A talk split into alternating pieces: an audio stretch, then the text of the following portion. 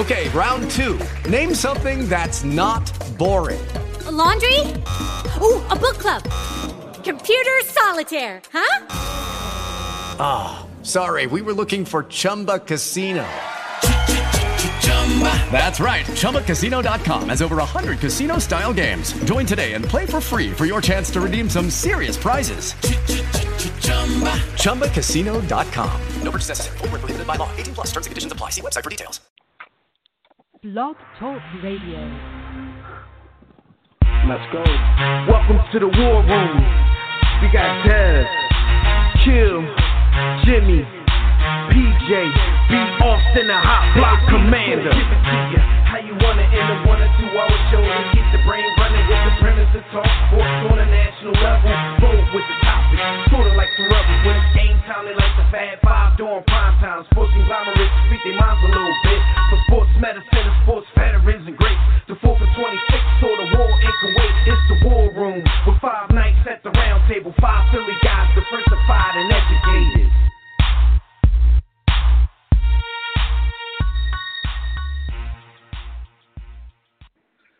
Yo, yo, yo, yo, what's up, good people? You know where you are. Welcome to the War Room. You are live in the War Room, and that's brought to you by War Room Sports and the War Room Sports Podcast Network. I'm one of your hosts, Jimmy the Blueprint, and I'm building with my tag team partner, B. Austin. Um, Dev is in Florida, getting robbed without a gun and mask by Mickey Mouse and his band of happy thugs. Hashtag Florida man. So um, Dev will be back next week, but uh, you know we had to holler at y'all today though, so we got a lot of news to talk about. Odell Beckham just became the highest paid receiver in NFL history.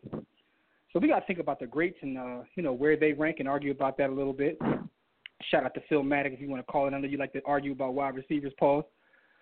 Um, so we're going to talk about that. Keep it locked right here because we're going to talk about a lot of things happening in the world of sports. A lot of people got paid this week, B. Austin. You know what I'm saying? We got definitely got to talk about their money. We got our chatty patty on. Got to, got to talk about other people's money. Yo, Mickey Mouse is know. the hardest gangster since Haitian Jack left the country. Salute to Mickey Mouse, the G. But anyway, um, make sure you guys join us right now in the JW Philly Realty chat room. Get ready to open it up right now to make sure everybody's uh, you know, shout out to uh Kevin who holds down the chat room all the time. So we're about to open that chat room. So make sure you guys log in to that JW Philly Realty chat room. You can do that by going to blogtalkradio.com slash the war room. Or if you want to holler at us on the show, make sure you can join us on Facebook, Twitter, Instagram. Everything is at War Room Sports. You can also call in directly in about 20 minutes. We're going to open up Digital Extreme Technology Hotline. That number is 323-410-0012. Also, Fred Purdue will join us in a minute to talk about some college uh, football. He's going to stay on and talk about sports for a little bit with us. But one last thing before we get all this conversation started, man, and that's uh, to make sure that during the week when you're not live, when we're not live on the air, you check out all of our archived episodes. We have so many episodes. This is like episode 400 and some change. You can find all of our body of work, videos, podcasts, blogs, or just us talking trash. Everything can be found at the hub, which is warroomsports.com. We have the War Room Sports mobile app. You know what I'm saying? Um, our podcast is on iTunes, you know, TuneIn, Stitcher Radio any place you get podcasts, you can find our podcast, and you already know that we all over this digital. We we so digital right now, man. Shout out to everybody on uh, terrestrial platforms, we so digital right now. B Austin, what's good, beloved? Yo, be digital here, and that ain't short for Bobby Digital either. Um, nah, man, listen, we out here to get this skrilla, get this chicken, talk about other people's chicken, enjoy ourselves, have a good time, and this thing of ours, which I expand to encompass the entire wide world of sports and not just the greatest sport, which is, of course, basketball. We got to talk about everything. We here. Yeah, my my man B. Austin is so global with his sports game. Like he's like our head soccer guy. Although we barely talk about soccer because some of you guys get upset when we actually call it soccer. But I mean, you know, we so Americanized. But but at the same time, we, res- we respect sports all across the planet you dig? We about to get us a cricket expert and talk about a little bit of everything. We talk about yam farming. You know what I'm saying? We talk about um the sport. Of, I apologize. Uh, That's actually the greatest sport. What you just named. I'm sure. I'm sure. we talk about the sport of IG modeling. That's a sport in itself. You know what I'm saying? So we talk about that. Um, we got a heavyweight champion of that. Shout out to Bernice. But anyway, listen, man. It's time to talk about some things that happened this past week while you were on the grind. And uh, for those who don't know, uh, while you were on the grind, is brought to you by Sports the Book. If you are tired of reading the same old sports book with the same old links, rankings, imaginary starting lineups, and all kinds of subjective trash information, here's what you do. Get tired of them dancing all in the videos. Yeah, you already know dancing all in the videos. You know what I mean? Wearing face masks with chicken on it. If you're tired of all that stuff, man, go get Sports the Book. Smart people only read the sports. you can get it at sportsthebook.com or come to our hub, like I mentioned before, warroomsports.com, and you can also get it from there. But there's a lot of things that we definitely have to talk about. You know what I'm saying? Typewriters going off. For those who, uh, because we are so digital, um, for those millennials listening who don't recognize that sound, that's a thing called a typewriter. Get your Googles on. You'd be like, yo, they actually used to use this trash? Yes, we used that trash, and it was known as a typewriter. but um, gotta put that out there. I know some cats like, yo, what is that sound? Anyway, um, listen, man. Um, first thing I want to talk about is Usain Bolt. Your man Usain Bolt is going to make his football debut. How do you think Usain Bolt will fare as a football player? Um, it depends on what league and level he tries to play at, which I think he's doing it down under and uh we all want to do it down under, but he's doing it down under in Australia. Um and and they're known to have a, a decent football culture. Um so I don't know that he would be able to compete at the top level. Here's the thing. Usain Bolt is one of the top athletes to have ever walked the face of this earth.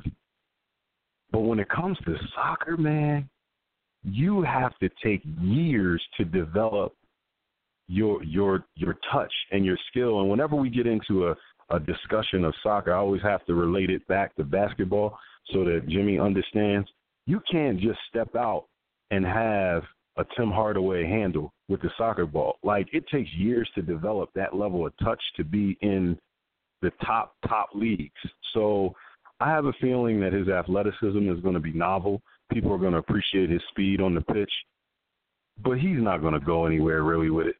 Not not at this stage in life. Yeah, that's what's interesting about this, and just sports in general. As I think about this, um, a little deeper. Pause that. Is that um, what makes sports unique is that it does take not only athleticism, um, but experience, smart, and all those things. If you're just the best athlete and you can go out there and dominate, then whatever sport you're playing is trash. Let's face it, right? Because you can take the best athlete in the world, put them on a basketball court, a football field, and they may or may like not a... be successful. I mean, the Raiders try. A shout out to uh, Kev, who I mean, I don't know if he's in the chat room yet, but he'll be there. But shout to your Raiders. They won for years. It's like, yo, just give us the best athlete, and we'll figure it all out. You know what I'm saying? And sometimes that works, sometimes it doesn't. I guess it all depends upon what athlete you Yeah, have and how dedicated guys. they are to their craft. Track guys always think they can be a wide receiver in the NFL. They always believe that. Listen, man, I. I went to I went to Lincoln University, who had um like the top, at the time I was there, they had the top track team in uh D three, but those guys thought they could do pretty much anything, like because they were athletes. They were like, "Yo, I can um, I, I'm about to go join the ping pong team and dominate." Like because they were great like track guys, they just thought they could do anything. So I know exactly that they thought they could walk onto a football team, basketball team because they're fast. And what you're doing when you're doing it is you're disrespecting whatever sport that is. And you know, it used to be a show on TV called like Pros versus Joes, where they would have like professional athletes play like regular guys. Because a lot of regular guys, and no shots at regular guys, because we're all regular guys at the end of the day, but sometimes we disrespect uh, professional athletes, yo. We disrespect them. I remember there there was a dude, I don't even remember his name, but he was like he played for the Nuggets.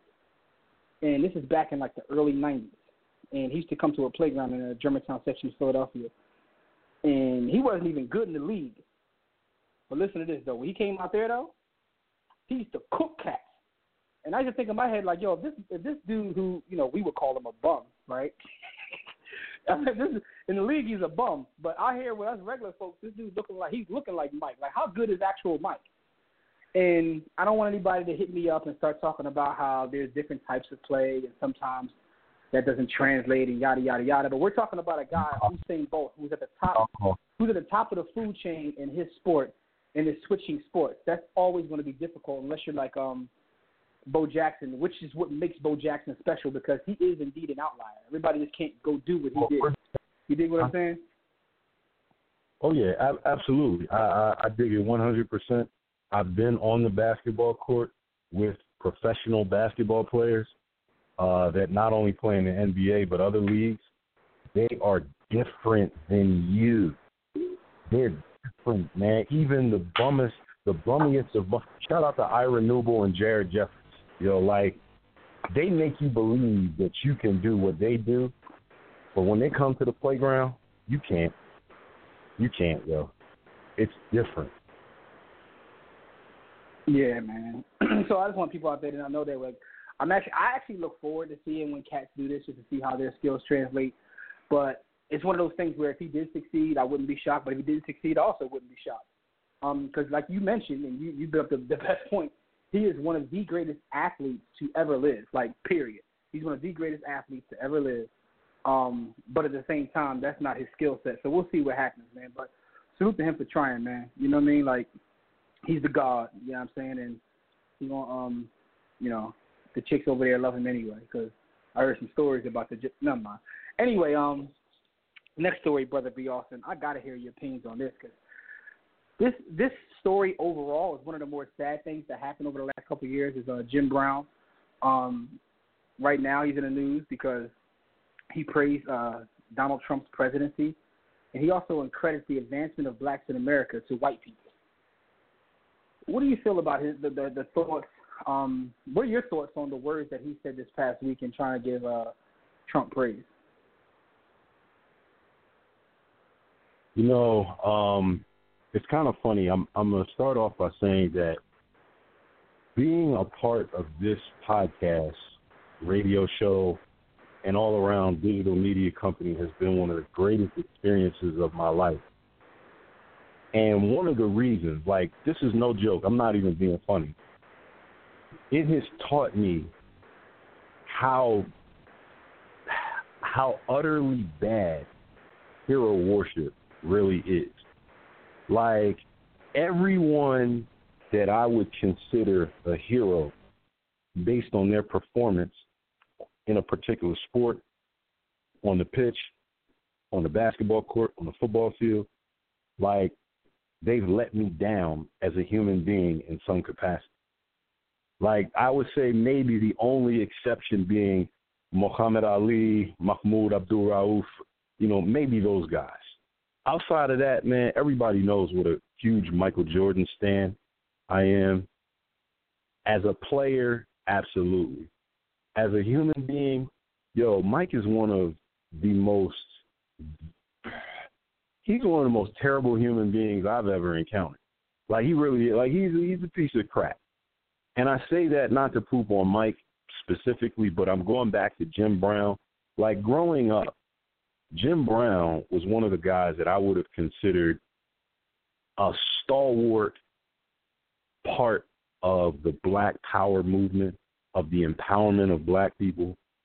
To see his buffoonery, his coonery, uh, his shucking and jiving, his cowtailing, his Uncle Tomming, his his Uncle Stephaning, his his Uncle Ruckusing, to see it play out on the stage in 2018, 2017, 2016, like it literally, like it really honestly makes me sad. Like I'm sad whenever I see and hear him more so than angry, more so than, you know, wanting to poop on him. Like I just feel a great sadness because at one point in time I would have considered him one of American sports national treasures, not just based on what he did on the football field, because he is one of the greatest NFL football players ever, and he is the greatest lacrosse player in history. But yo, to hear him speak and to hear him take positions, like I want to, I want to just leave it to him being out of touch with reality. But nah, man, I, I can't, man. These these things that he's saying, the people he's aligning himself with, the the position he's taking, yo, it's it's it's bad, man. And and Jimmy, you often talk about people ending up on the wrong side of history. I feel like he's Yeah. erased, he's erased his legacy as a part of of uplifting people of color in this country and the world. Oh, he's erased it. Like you would have put him in the same category as Kareem Abdul-Jabbar, but you can't do that anymore. You can't, can you? Like I can't. No, I Yo, mean, it's here, here's the one thing. Here's the one thing you can say about Jim Brown. This this is the uh, excuse we make for our older NFL players. Like we just blame it on CTE. Like we just that, that's that's kind of what we do. We're like yo, it must be CTE because when you study his history and what he stood for, and it's like I still. Funny is because I listen to him talk and I still be trying to like work with him just based upon his history, what he's done for the game. But I mean, there's also two sides of Jim Brown because like we, we can't just talk about the good without the bad. I mean, he also he I do the same thing. I do the same, but we can't, yo. He we also, can't. Let his, he making also let his hands go. He let his hands go on the women a couple times too. But anyway, um, but I I- see because I, I I feel like I know what he wants to communicate, but he's doing a terrible job of communicating it. Right? It's sort of like the the Kanye disease. Like some of the stuff Kanye has said is like I know what he's trying to say, but he is sound.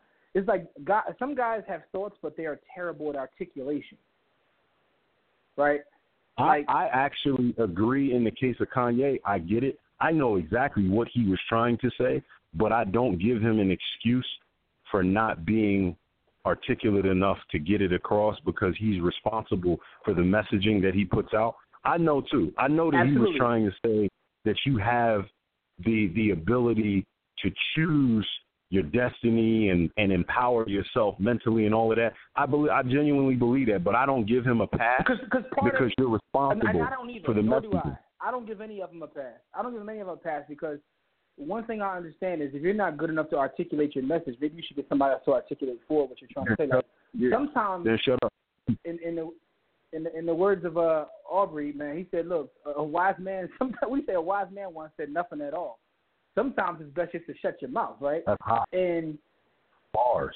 and I and it's yeah. Shout out to Aubrey, the uh, Aubrey Graham, the, the bull, the Canadian bull. But anyway, um, a wise man T once said killed. nothing at all. Like Rest in peace. but that's kind of what that, that's kind of what his response was to uh, Pusha T's um, slander. Like, look, sometimes the wise man once said nothing at all.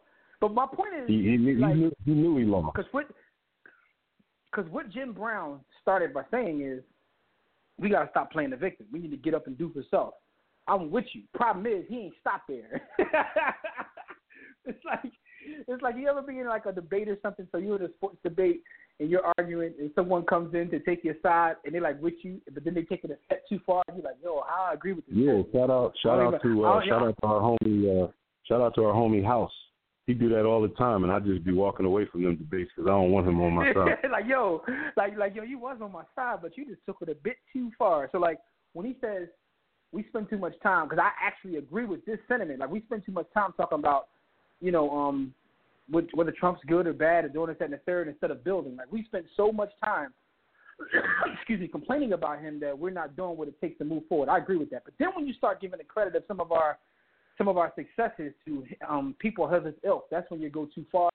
Um, because one of the things that's interesting to me is like, and I'm I don't want to get too deep into politics over here, is we're spending so much time talking about what he's doing wrong or what he's doing this. Or what, I still don't know who is going to be the candidate to go against him if we're if the if the other side is going to find someone that can beat him. Now, for me, I, I understand what Brown's saying because I like you have to operate as if like he, his, my life is going to be no different under him than it was under the previous guy, and I'm not a fan of the previous guy either. And shout out to all my um my RBG folks that might get mad at me for saying that, but I'm not really the biggest Obama fan. I mean, you know, to me it is what it is. But at the same time, like, listen, do what you got to do and stop. Like, you can't just like you you want to create this That boogeyman. conversation- The boogeyman's keeping me back. So I get that part, but he just takes it too far. That com- that conversation comes with the responsibility of that re- that conversation comes with the responsibility of laying the groundwork, context, and diving into nuance. There's a nuance around that. Yeah. Like I understand accountability and responsibility for your own actions, but it also Mhm. allows a certain segment of the population off the hook because they're so quick Absolutely. to say, "Yeah, see, it's it's on you guys. It, we we had nothing to do. It And wasn't. and- yeah, And that's my point. Nah. You're making my point, because it's because it, 'cause it is. But my thing is, you have to you have to have like, everybody has their own fight with, with, within the struggle, right? We we are oppressed people, so you need people that will hold him accountable. You need people that will just build. You need people to do do, do these things, but you never let anyone off the hook. So we we can't not hold him accountable, right? And that's part of the problem. What he's saying is it's only this. It's never only anything, and that's what the nuance you're talking about comes into play. Because it's not just saying, okay, we're gonna do our own things over here, as if there's not a system of oppression that's taking place, um, you know, in this world. I'm not even gonna say this country in this world. Uh, so he has to be held accountable. But my point is, I get some of the points that the brother is trying to make, but he just takes it a step too far in trying to prove his point. It's like, dude, just yo, is, is it CTE? Like, and, but this this goes back to my original point is sometimes you just have a built you don't have the ability to articulate your thoughts, and I'll be trying to give him that excuse, but I can't any longer. I can't give him that excuse any longer because he keeps doubling down and he's making things worse when he just keeps taking it too far. You dig what I'm saying? Our phone lines are blowing up. I'm gonna open the phone lines up in a minute for those who uh for those listening on hold. Just give us a second we want to introduce a couple of topics. We got Brother Fred Perdue coming on, so we got a lot going on right now, but we will get to you. Uh, Brother B. Austin, you still there? Okay. Well, I don't know where where Brother B. Austin is. Um, I am. I am. I am. My bad. Oh, okay. Okay. Okay. My bad. I just want to make sure you stay there with me. But um, so anyway, let's move on from that because we could talk about that one topic and be going for two and three hours. So it's best we talk about something else, man.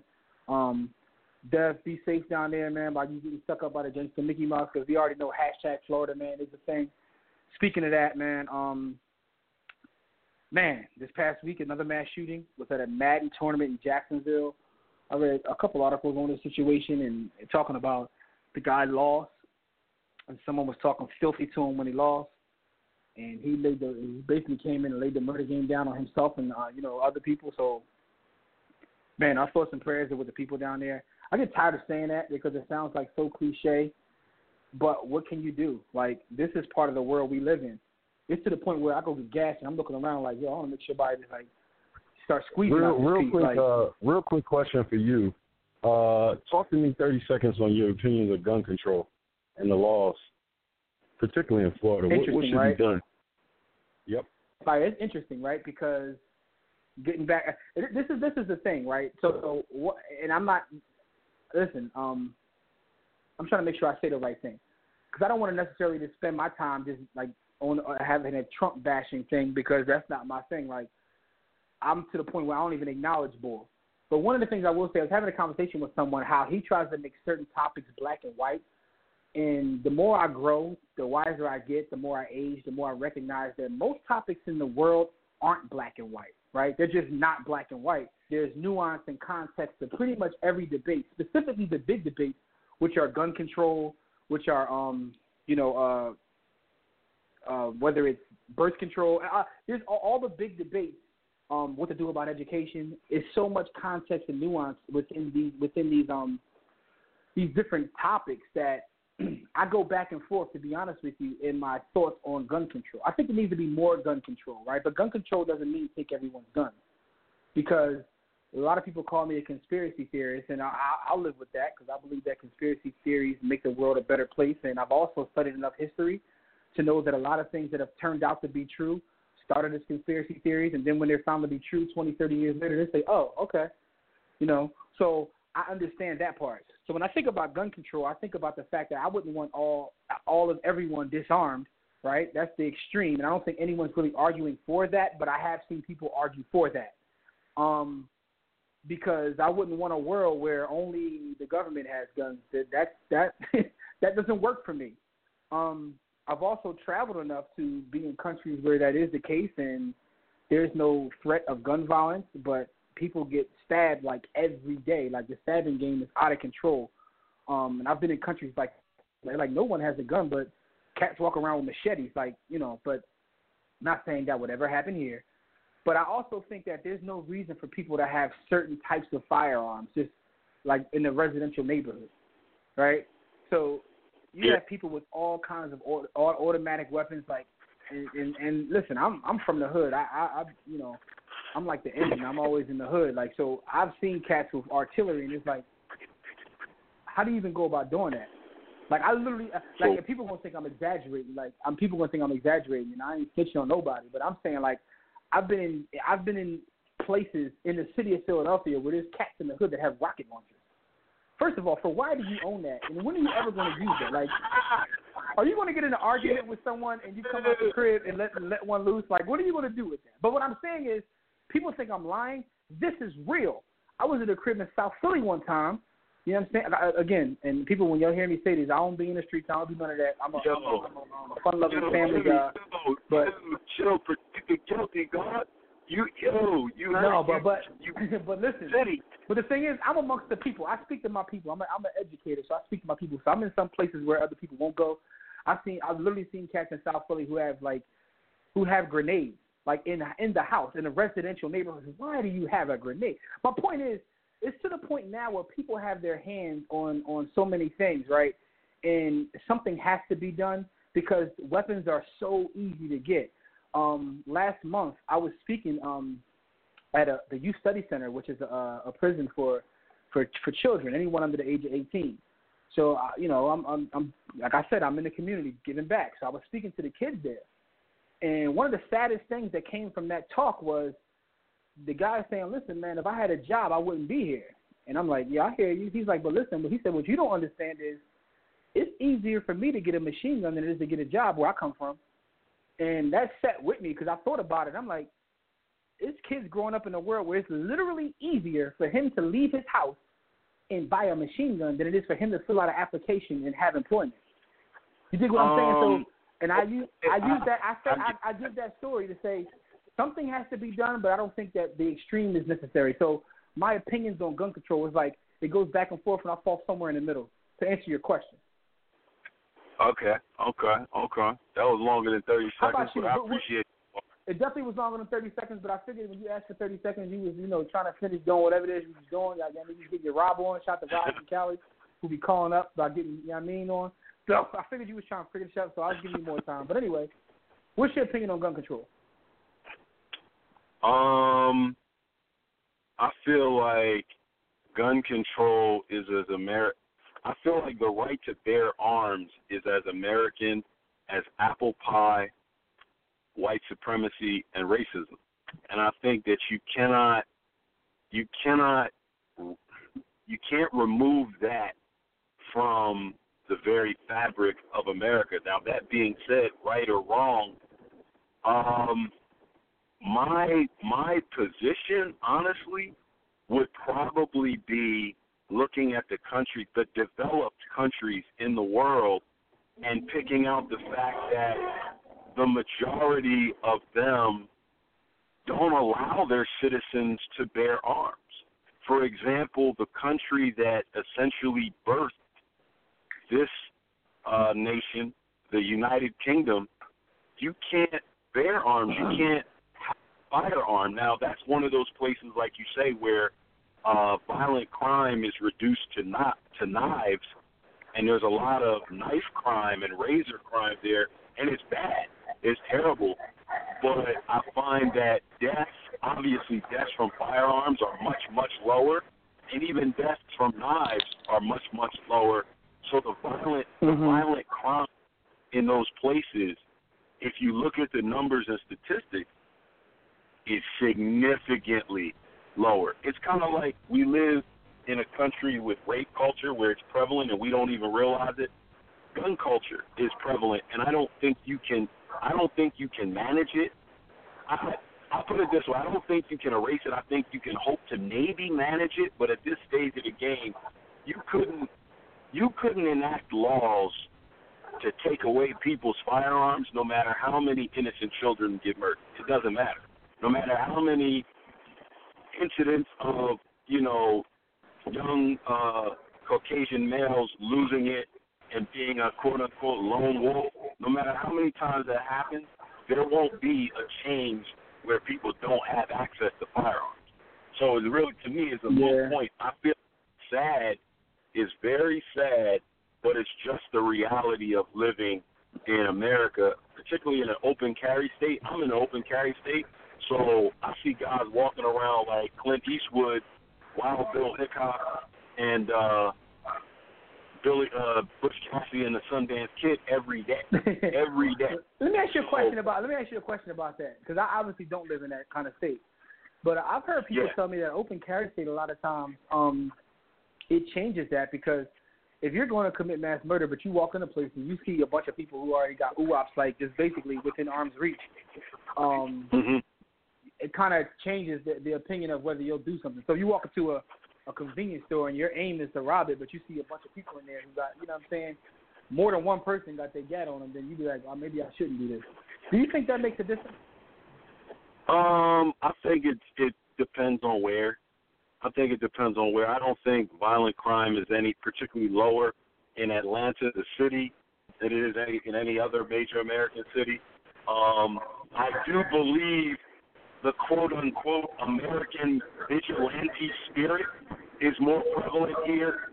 And so if you do walk into that convenience store hell bent on doing the wrong thing, uh, there's a person in there that has watched a number of John Wayne movies and a number of Clint Eastwood movies who will try and emulate their uh, heroes from the silver screen, and they will Yeah. be given the of the doubt in doing so. So you may be onto something, but I don't think that the number of crimes are, are particularly low. Okay. No, that wasn't my fault. I heard someone tell me that. I just didn't know because I've never I've never lived in an open carry state, so I wouldn't even know how to like um how that that even looks. That's kind of crazy to me, right? But you know that that's that's that's what it is. Um, but that's very interesting to have cats just walking around like you know it is what it is. Like I, I once had a license to carry. I I'm, I no longer carry though, right? Because what I recognize, and this is personal decision, it came from a book I read and I started thinking about it. And as a matter of fact, it came from a book I read um, from Russell Simmons. Russell Simmons wrote a book called Do You. Shout out to Russell Simmons. Um, although right now he's not a you know in vogue, so to speak.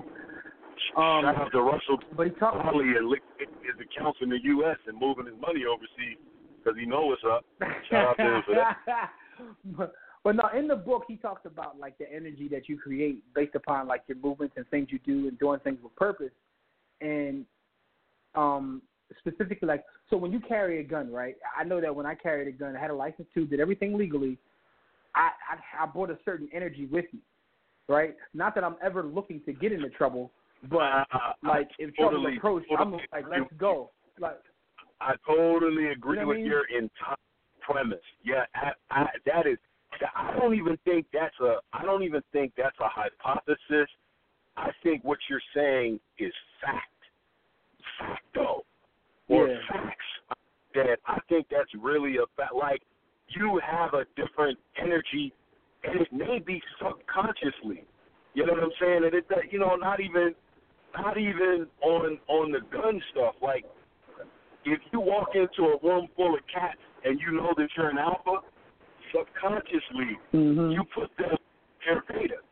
You put them in their beta position. yeah, You have that so yeah. with that arm, you know what it is, and I believe for me personally, I would be more likely to use it and I would hate to be in this is the way I think about it. I would hate to be in a circumstance where I used it and took someone's life that didn't have to go. Like, let's think about Mhm. this. Like, let let's say you disrespect me and you punch me in the face. I have the right to defend myself, which could include up to letting some let, letting the letting the UHA go.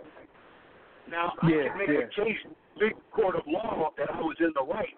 But did he really have to lose his life for punching me in the face? Why couldn't I just punch him back Yeah, and beat him up? and and and that's kind of and that's kind of the decision I made. So like I I I stopped carrying. I was like, you know what? Because I'm bringing a, I'm bringing a bad energy to myself because I'm I'm you know it puts me in a position where like I, you know I feel like look if anything does go down I- I'm I'm ready. But then there's also a situation like what you just said that makes total sense. And I also feel as I get older and, and as I'm mature, I feel like I should be able to use my words as weapons, right?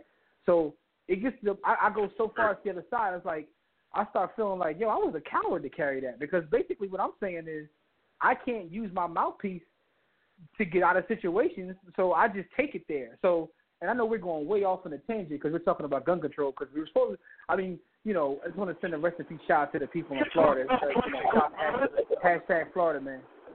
But but the, but the point is the point of this whole conversation is that um, you know, I don't know what the answer is in terms of gun control. I've seen the arguments on both sides, and a lot of times, to be honest with you, outside of the people who are just nut jobs, like some of the people from the um the political action committees that like you think that you got the pride out of my dead hands, and some of the some of the comments they say are just out of control. But people who are um have Nixon- logical Nixon- logical opinions, they Nixon, back it up.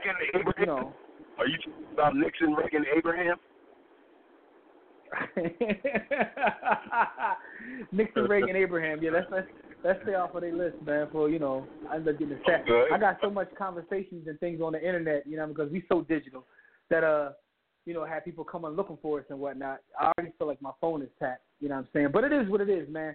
Um, so uh, I know Fred is gonna come on with us in a second and, and rock with us for a minute. And Fred is down there in Florida, man. So. Um, and Fred, you want to defend your state when we bring you on too, man. Because, yo, I tell you, man, every time I look up, Florida man does this, Florida man does that, and now y'all shooting up Madden tournaments, man. Um, last story before we bring Fred on, before we get to some of these calls, um, is that uh, we had a disgruntled Knicks fan who said, look, he went online and sold, he literally sold his fanhood for three thousand four hundred and fifty dollars, and will now root for the Lakers. Um, first of all, shout out to the internet for making anything possible because I really feel like the internet makes anything possible. But for you to go online and auction off your fanhood and, and, and get purchased, that's hard. Like you're a hustler. So salute to him. Um, my thing is, why would you care any, enough to donate to anything or, or pay for anything? Who cares if somebody else roots for it? And um, I thought the Knicks were back. Uh, we know that the Knicks being back has nothing to do with them winning games and everything to do with the delusional perceptions of New York uh, Knickerbocker. so, you know, the Knicks are definitely back. Now, that doesn't mean they're to win shit, but they're definitely back. Um, I, I salute to him for being Larry Flynt, but I think that the internets are, are worthy of a JoJo for giving this man thirty four hundred some odd dollars for his fandom. So salute to him, but the internet's y'all are stupid. Like why? Why would you do that? You should be ashamed of yourself. The way you carry yourself. Yo, shout out to uh, Skyview Kev in the chat room. he said, "Be awesome." you sound like you on location in Haiti." Yeah, he he out there in Haiti trying to get his machete game up in case uh in case they take our guns away. He want to make sure he got a bunch of machetes in the crib. So shout out to Hey, Haitian listen, man. that carry machetes. I do on the low. On the low, uh, there's a gentleman by the name of Jacques Jacques Agnant. He's an investor in the show, so I gotta I gotta look out for him and his interests sometimes. So I take these trips to Haiti and DR just to uh you know to touch bases with our one of our investors. a real live a real live cat named Haitian Jack as uh as uh Mr. Mr. Shakur said. Listen though, man, we gotta uh, bring Fred on. We got a uh, calls to get to. Um, you know, uh, but man, people selling their fandom on the line. But before, I did not say I did not say anything regarding Haitian Jack other than earlier in the show. I just said Jacques Agnant. So you know, salute to you. understood, understood, understood. We gotta uh, we gotta bring Fred on. Fred, uh, make sure Fred is here. Fred, can you hear me? What's going on, fellas? How y'all doing? Ain't nothing, man. We gonna we gonna get to your college football picks in a minute, Fred. Um, we, Fred, are you good? we got we got some calls. We got some calls to get to. We want to do some birthday shout outs. We'll get to the calls in a minute. Um, but I definitely just want to say uh, that those stories, man, is crazy because we, we went on a long tangent talking about Jim Brown, mass shootings in Florida, which Fred, you want to answer for in a second because you are a Florida guy. You know, you I can't Florida play guys Madden an answer for anymore, man. I can't play Madden competitively now. I'm scared. That's crazy, right? That's crazy, right? Yo, So anyway, okay, real quick, I- who the birthday got I- Thursday? I don't want you to do that, Fred. Yo, if you go to the Mad- Madden tournaments because you look like you could, you might. Yo, don't go no more, man. I don't want to hear nothing. I couldn't take it. Real quick though, real quick, real quick. Be awesome. You sounding real. Your, your mic sound real crazy right now. Pause. Real quick though. But those are the stories that happened this past week while y'all were on the grind. Um, definitely want to give some birthday shout outs in a second, but before I do, we got a couple calls we've been waiting on for a minute. We got um, you know, one of my favorite, as people call him a troll, but he's my favorite troll because just because I love the Mike slander. But we got Court from Facebook who's in the building. Let's get Court on real quick. Court, what's good? What up, what up, brother? How y'all feel? Oh man, hey we, man, we feeling like Mike, favorite, feeling like Mike is the greatest. well, y'all did touch y'all did touch on some about what you did uh, see in early show about Mike as far as him as a person. I got a couple of stories I'm gonna touch on. I'm not gonna do it this episode, but I kind of got a couple as a youngster. I got a couple of stories of Mike in person because my mom was in Luvabulls. I mean, my mom's friend was in Luvabulls, so I used to go to the games at the stadium. So I got a little more insight on than what people really know. Yeah, Uh-oh, I got a couple. uh-oh. I got a couple stories up close and personal. He a piece of crap. He a dookie. He a dookie spoon. Yeah. But but just got a couple things when you guys got called. Uh, Jemele Hill, y'all know ESPN let her go, right? She got that bag. Oh yeah, absolutely. She got the bag. Absolutely. Friend, friend Yeah. to the show, Jemele. Salute to Jemele.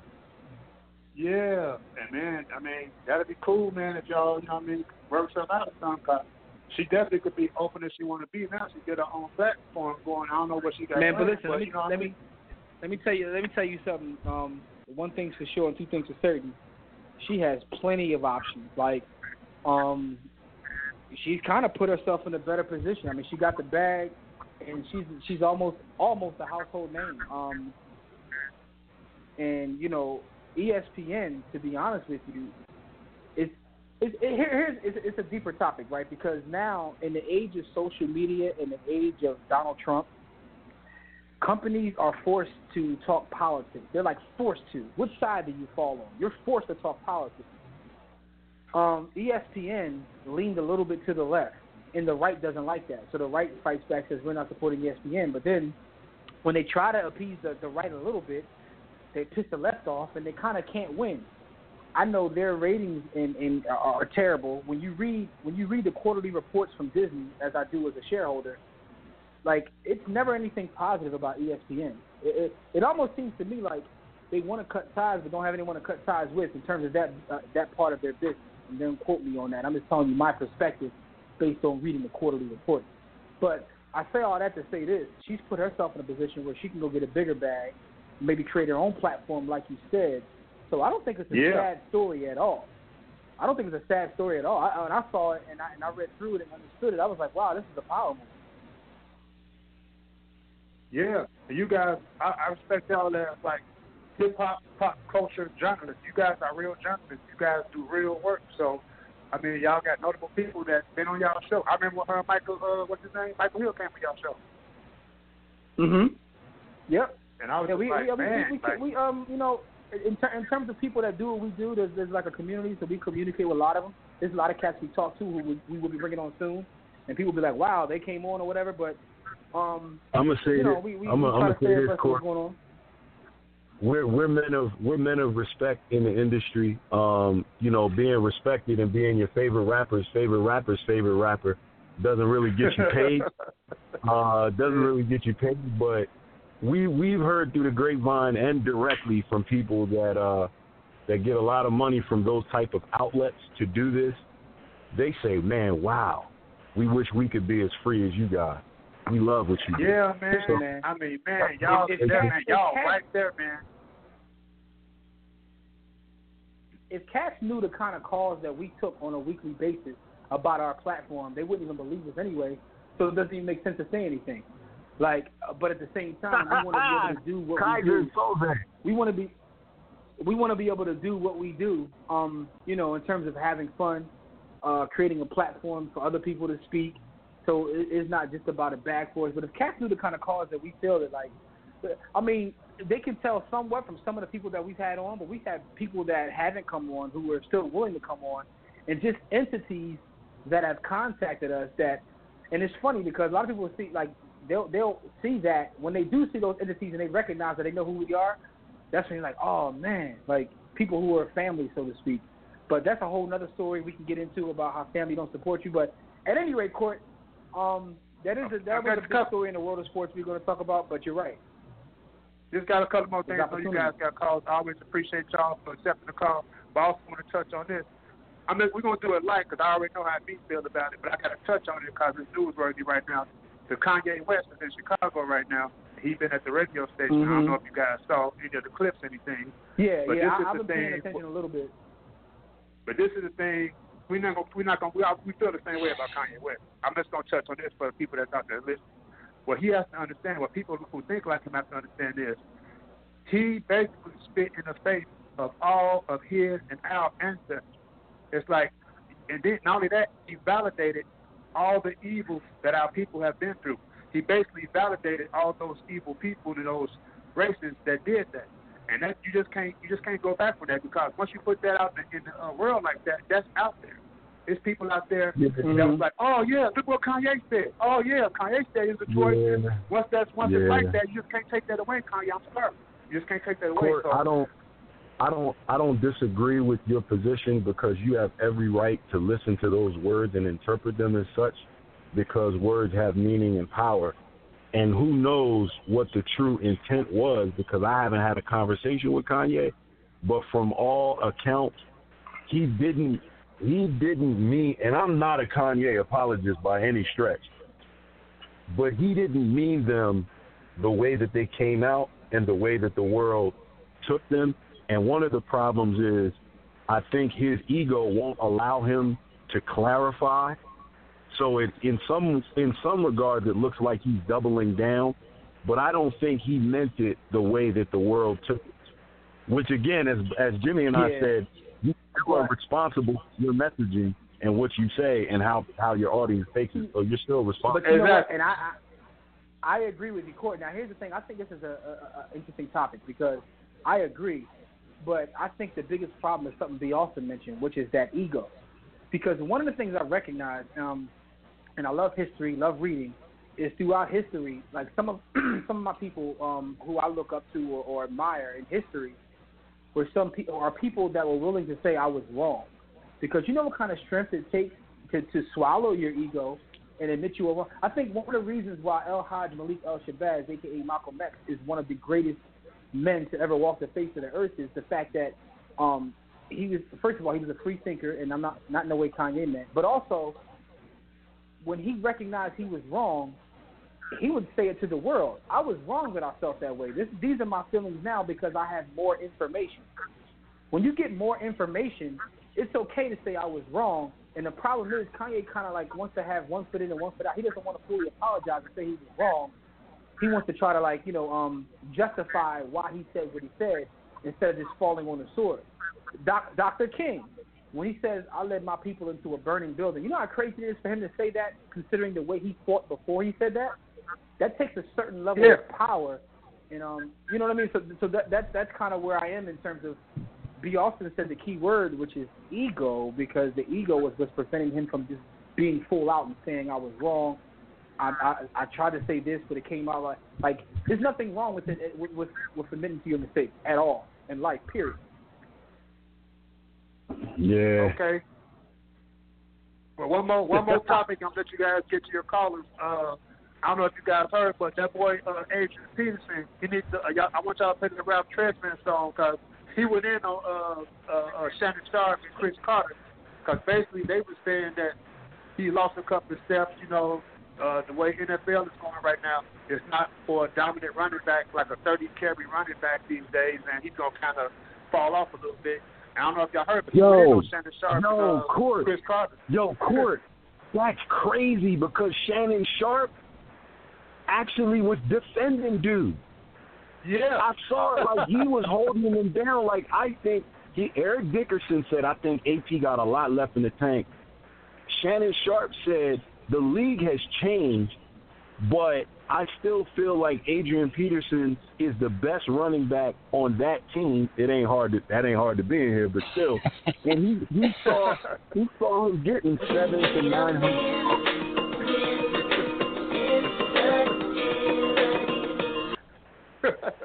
Yeah, AP corny for that.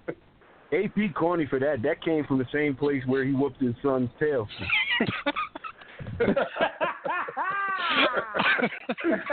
Yo.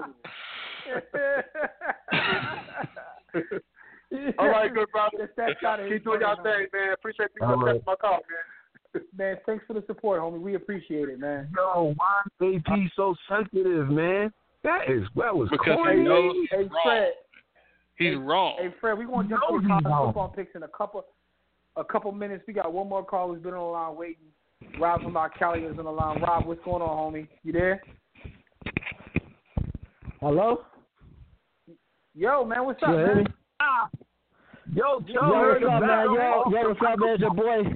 Yo, what's up, man? It's your boy Big Rob, aka the Cat Burglar. Yo, what's up, man? It's your boy Big Rob, aka your smooth brother. Go up in your baby mother. Not counting one, two, or three, but hey, what's good, man? How y'all doing? Man, you say trying, what you you got trying to to smash say. cats baby mothers, man?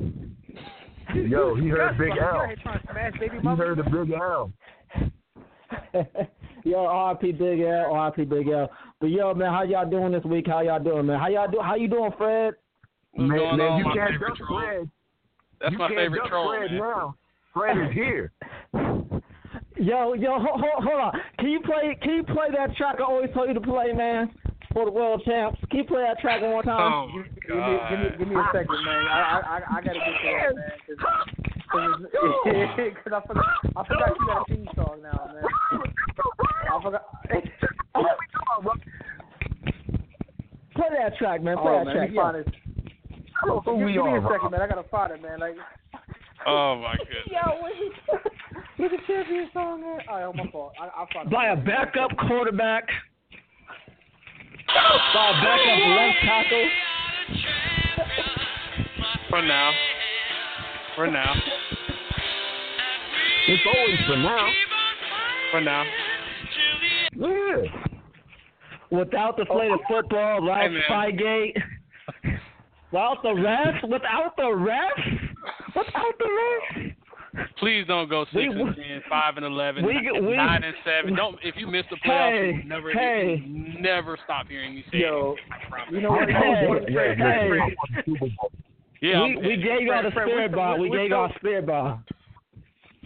what's so funny about that, Fred, is I'm in Philly, right? And, and Uh-huh. uh, obviously I don't watch football anymore, but I'm in Philadelphia, and I've never seen a city like so nonchalant about football, right?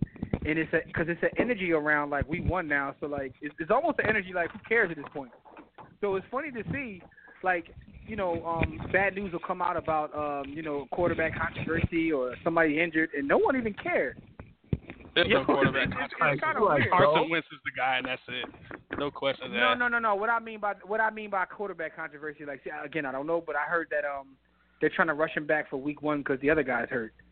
But uh, yeah, he's Nick not Foles really is- ready. Nick, um, Nick Trash is hurt. Yeah. all right, but but my point, my point, my point is Nick saying that Super is, Bowl MVP. Who was the Super Bowl MVP? Was was Tom Brady the Super Bowl MVP last Super Bowl? Was Tom Brady? yo, Oh. Rob is Rob is letting his hands go. This this Was man Tom here. Brady? Tom This Donald Trump Brady? This guy. Tom that here. got on his knees to sucking orange juice? Brady? Real quick, real quick, though, real quick. Belichick, Real quick. Belichick, who couldn't, who, who, Belichick, who cheated because he was an all a Bill Parcells perfectionist. He was an all Parcells. He knew he couldn't reach that plateau, so he had to cheat to say he's better than Parcells. All right, hold up, hold up, because Rob. we Rob, all Rob, know Rob, he's you not the going, tuna. Rob, you going in? Rob, Rob, Rob, Rob. You want you want to get fan to the face, Okay, man, okay, but we but so much but, time, but, man. but but you here's to talk about but here's man. Don't let, don't let don't let Fred distract you, man. Stay woke. I, I wish Dad was here because I want to talk about the chick he threw. They said chick they say want to peas at. Her name is Brittany. I look at her Instagram bundles of Brittany. Uh, yeah, I don't see Yo, bundle of Brittany. stay calling them with B R I T T A N calling them with the at names, man. I was like, that I was Brittany like, Renner? Isn't that Brittany Renner's uh, IG? I- yeah, I was like, I looked at her. I, I, first of all, I, and I just came to say, I was gonna say this real quick, brothers, respect yourselves. Stop messing with chicks who be bragging about her body count. Stop messing with chicks who do stuff for attention. Like, yo, man, like she put the the Takashi Takashi out there and say, yo, your man can't play soccer and he, he yo he he he a shrimp. So you know stop yo stop um stop oh, messing around with snitches. Stop messing around with uh insta hoes, attention hoes. That's all I gotta say. Respect yourself, brothers. You know what I'm saying? That's all I gotta say. Um, and, all and right, also my Instagram. My wait wait. Wait, wait, wait, wait, wait, wait. Cause I want to talk about. I, I want to talk about. I want to talk about uh, sports. But I want to say this: Instagram, check out Curl, Curly, Curly Ray, C U R L Y R A H E L. She's Ethiopia. She's fine. That's my Instagram check of the week. But all I gotta say is, uh, what's up, y'all? Uh, B. Austin, I have a question. What do you think Rob? about this Aaron Rodgers uh, signing, and how may it impact Carson Wentz if he wins one championship before his contract ends? All right, I'm gonna answer. I'm gonna answer. Uh, I'm gonna answer this. I'm gonna answer that this way. How do I feel about Aaron Rodgers? Number one, why is he still so underpaid? And number two, what took them so long? And number three, why didn't they give him more money? Now, on from Aaron Rodgers, um, Carson Wentz. Um, I think that he's on track or on pace if he continues his ascension um, to probably benefit from Aaron Rodgers' extension um, because he's younger and because he's already proven or shown that he has the, the propensity to reach certain levels and height of performance where I would say I'm not ready to say he's a top 10 quarterback yet, but he has top 10, maybe even top 5 written on him if he's healthy. What am I saying? He's top 10 now. He's he's he's, He's top right five now. on- He's top five now. I'll go ahead and say it. I'm ready to say it. Damn. I'm ready to say it. He- he- Bye bye Drew Brees. I'll be, I'm willing to say it. Bye bye Drew. I, don't- I can't do that to God. I, I, I, and I, I I love I- Drew. Brees, but bye bye Drew Brees. I, I'm willing to do it. I pulled a Drew- Drew all, Drew Brees. all, Brees- all I'm gonna say is, all Drew I'm gonna say is, I'm afraid. I'm afraid to tell y'all where I think he ranks because I'm afraid. I, it sounds crazy to me to say it, so I'm just not even gonna say it. Just say it. Man, go I mean, just say it. It's Go not ahead. outlandish. Go ahead. I'm willing to put him in the top I five. mean, top five. I think that uh, total package, he might be the best I've seen. I wouldn't put. I honestly. I mean, Really? I mean, Yo, I, yo, Jimmy, And yo, that- and- Jimmy and must honestly, think this Jimmy, you ball. might. That you you Jimmy got. must that- think this ball is the that's second coming nobody. of John Elway. I No, no, put Jimmy, are you I wouldn't serious? put it past Jimmy, him. I would- serious? I would put him. I would put him Skill above set that guy you just mentioned. I'm gonna tell you why. Skill set I'm gonna tell you wise, why. With who's better? everything, who's better? with everything being equal, right? So you have a, a, a, a sport which takes so many pieces to to win at the highest level. But with everything being equal, based upon what he what he like what he goes out there with, his his complete skill set in terms of athleticism, um, the mental part of the game, his arm strength. I don't know if I've seen anything like that. Now, guys are more accomplished, right? They have a they have accomplished more. They have a versus better talent. body We're of work. talking accomplishment. We're talking talent. Yeah. But I'm not. i I'm talking about just from what I've seen. This guy. This guy is like everything that I want a quarterback to be. I I agree. agree with- I I agree, agree with, with you. But a part of me, because I'm a Philadelphia sports fan, I don't want to jump the gun because when I jump the gun, No, jump the gun. Go ahead. Go ahead. That's You got we your want. shit now, but- dog. Let your hands go. You got no, your no, shit. no, no, no, no. I, I have them. I, I have them between five and ten, uh, legitimately. Like I don't, I'm not gonna, I'm not gonna put him quite in that Well, top five yet because Let's one, let's put it but- this way. Let's put it was- this way. Bro, Any bro, any bro, of those Russell guys Wilson, you have Russell in the top five, any of those guys you have Wait, in the top you- five, they don't do anything better than him. They, they they're not better than him. Let's just put it that way. Aaron- they're not Aaron- overall better Russell- than him. Aaron Aaron talking Rodgers, talent wise, yeah. Ru- Ru- Ru- Ru- Russell Wilson barely beat his touchdown record by one touchdown. He had to, he had three games to beat his touch to to match uh, Carson Wentz stat. Carson Wentz led the NFL in touchdowns, but, uh, uh, passing touchdowns before he got hurt. yeah, Stats no, don't I, tell you I know. though. Ta- stats, But listen, listen. Let me let me ask everything. this. Let me ask this, and I'm I'm a fan.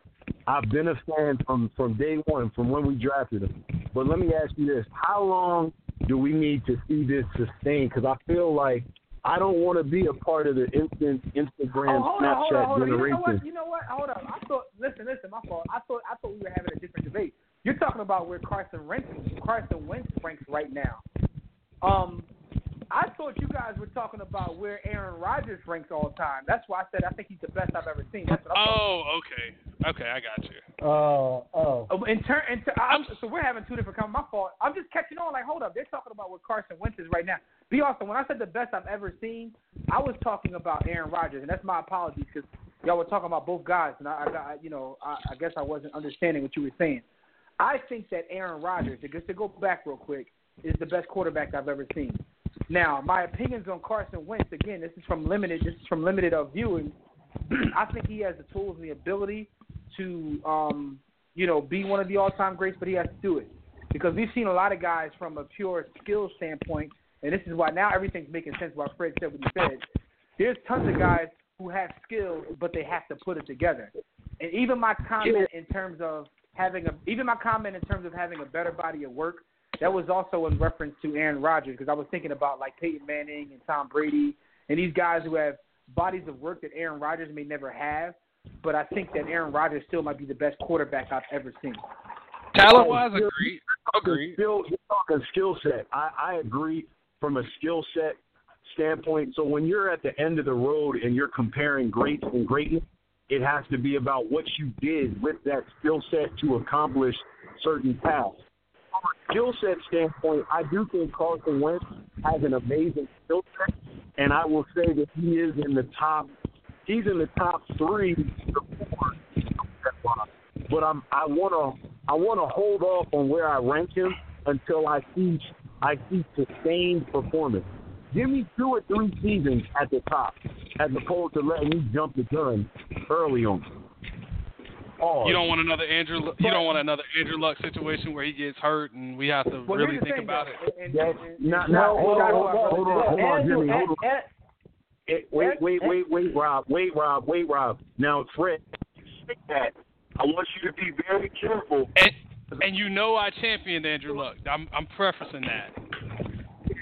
I don't. Me and Dennis got into it a couple weeks ago because I thought that Andrew Luck is overrated. He still he I still think um, Andrew Luck- thinks that he's that guy. Andrew Luck is one of the best talents in him. He plays with a trash.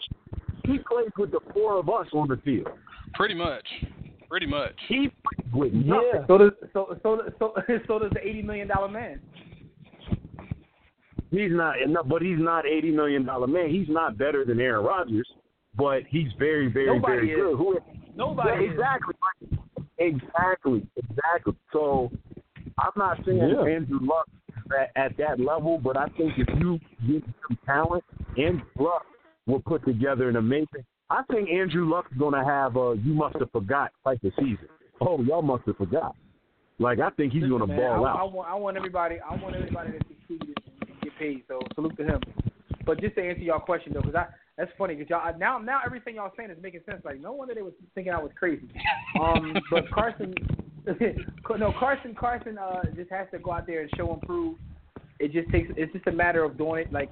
And that's one of the things that we don't try to do over here in the war room. And I know B. Austin, like we, we, we definitely want people to have it. Because a lot of times people say, well, you, you you're late to give him credit. But I feel like sometimes when you jump the gun to give someone too much credit, you're doing them a disservice. You're disrespecting the sport. Yeah, we're not late. We That's just we true. just keep performance. Like it's not a matter of being late. We be on it. We we peak it, but let's relax. Let's not jump the gun after three games. But but as NFC East fans, and I think that Rob is still on the in in, in the room. Let's take a dookie on Dak for a second. Can we stop oh. comparing Carson Wentz to Dak Prescott, please? Can we stop doing that? Because you compare. Yo, shut up, y'all. Dak, Dak Prescott is not even worthy to hold Carson Wentz clipboard. I mean, come on, he's he'll be Damn. he'll be out of the cow He's he'll not be out of because the he ain't better Cowboys. than Nick He's not. He's yeah. He's he's not even better than the third string quarterback, who's pretty good, to be honest. I mean, he'll be Nah, he's he'll than be out. Sudfeld. He's better than I wanna, I, I wanna, I wanna, I wanna, I, I, I wanna ask you. I wanna ask you one, one more thing, because I, I know I hugged up the line and Fred's probably really ticked off. But yo, I need to, I, I- I need to ask y'all this. Um, uh, two, uh, uh, two things I want to say. One thing I want to say, Tobias, I'm going to call you out until we do a podcast, man. For here on out. Damn. Uh, okay, yeah, for War on Sports, but, but, but I want to ask you a little something serious. Uh, LeBron James has made some comments in barbershop talk. Has has he reached a point in leaving in living Cleveland or leaving Cleveland and coming to LA? Has he reached a point where he can be himself and not really protect his brand? Like you know, like I don't even I don't give a bleep anymore. I'm gonna say what I want. Why am I? I'm gonna be myself. You know, I'm relaxed. I accomplished, or or or or or, or you know.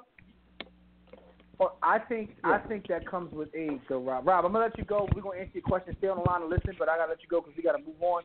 But I will answer your question because I did watch that in, entire episode of the barbershop, and I did have thoughts on it. So, thanks for the call. Thanks for the support as always. Um, but listening, so I, I'll give you a response to that. All right. All right. All right. Peace. But um, so I don't know if either one of you guys, Fred or B. Austin, have seen the, the first episode of LeBron's new show on HBO called The Barbershop. Did you see it, Fred? I didn't see it, but I saw clips from it and everything So, I saw. uh, Yo, I, I was. It's I was funny impressed. because like LeBron, we we've talked about how contrived a lot of his moves seem and how you know everything seems to be uh, calculated, which is a which is a good thing. It's not a disrespect. But when I watched it, I was a little shocked about how LeBron was just talking like one of us. He was letting his you know the cuss words was flying. I think someone did a count because you know um, the internet does everything and said it was like Mhm. 72 cuss words he said or something like that. And he said the N word like 12 times, 11, 12 times, something like that. He was talking literally like he was in the barbershop, right? um, Yeah, you can't. I, and, well, and, and it is also funny because I heard some of his critics, like I heard Jason Whitlock go in on him.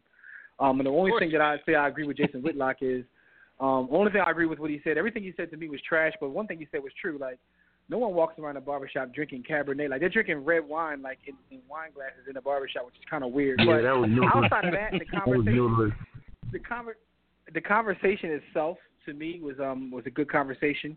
It was interesting to see LeBron like feel like he's comfortable and like the cameras weren't there because he was like amongst friends and he was talking the way people talk amongst friends. I thought that was interesting to me.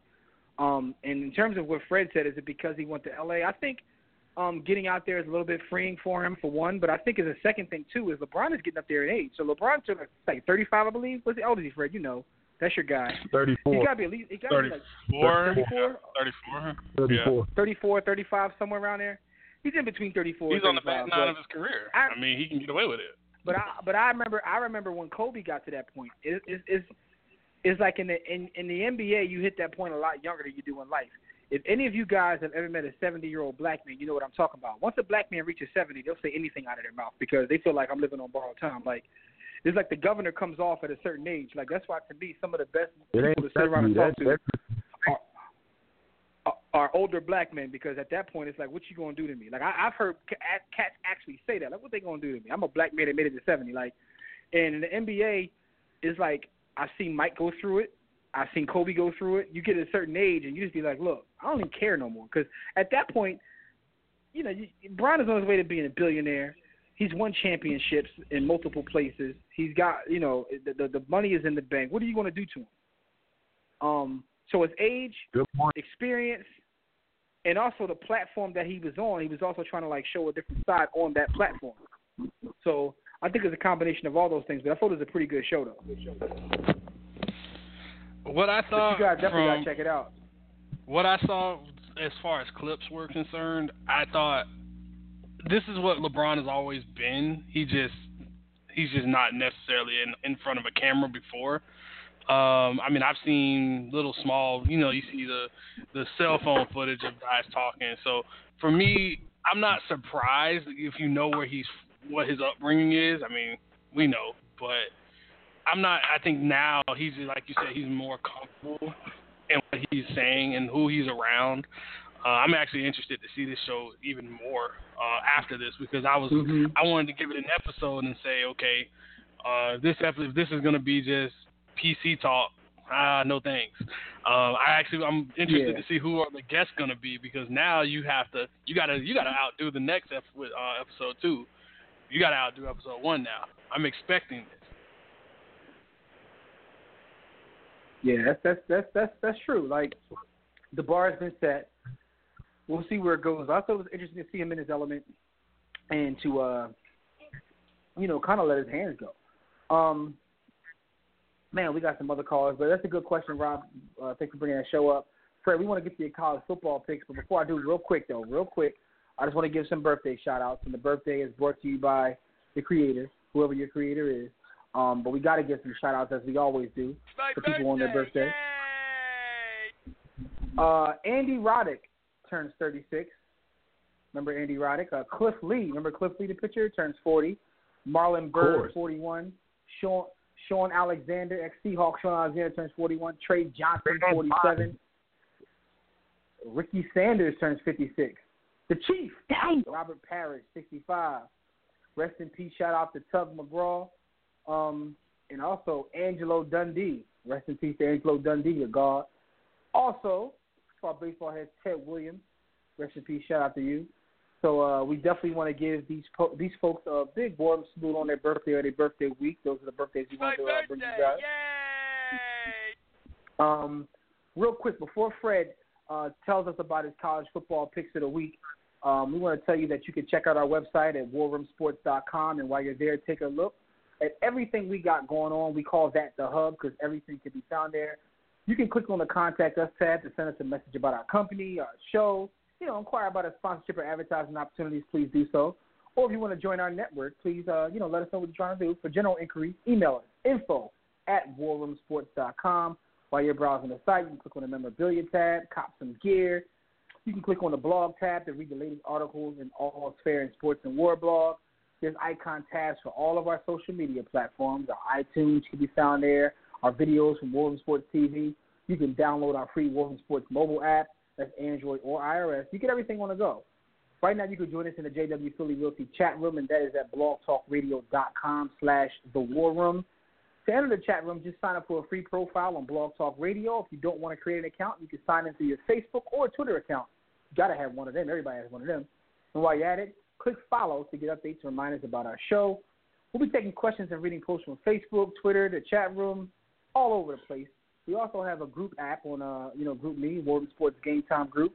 So people, you know, in there, salute to y'all. If y'all got questions or want to comment, you can put them in there as well.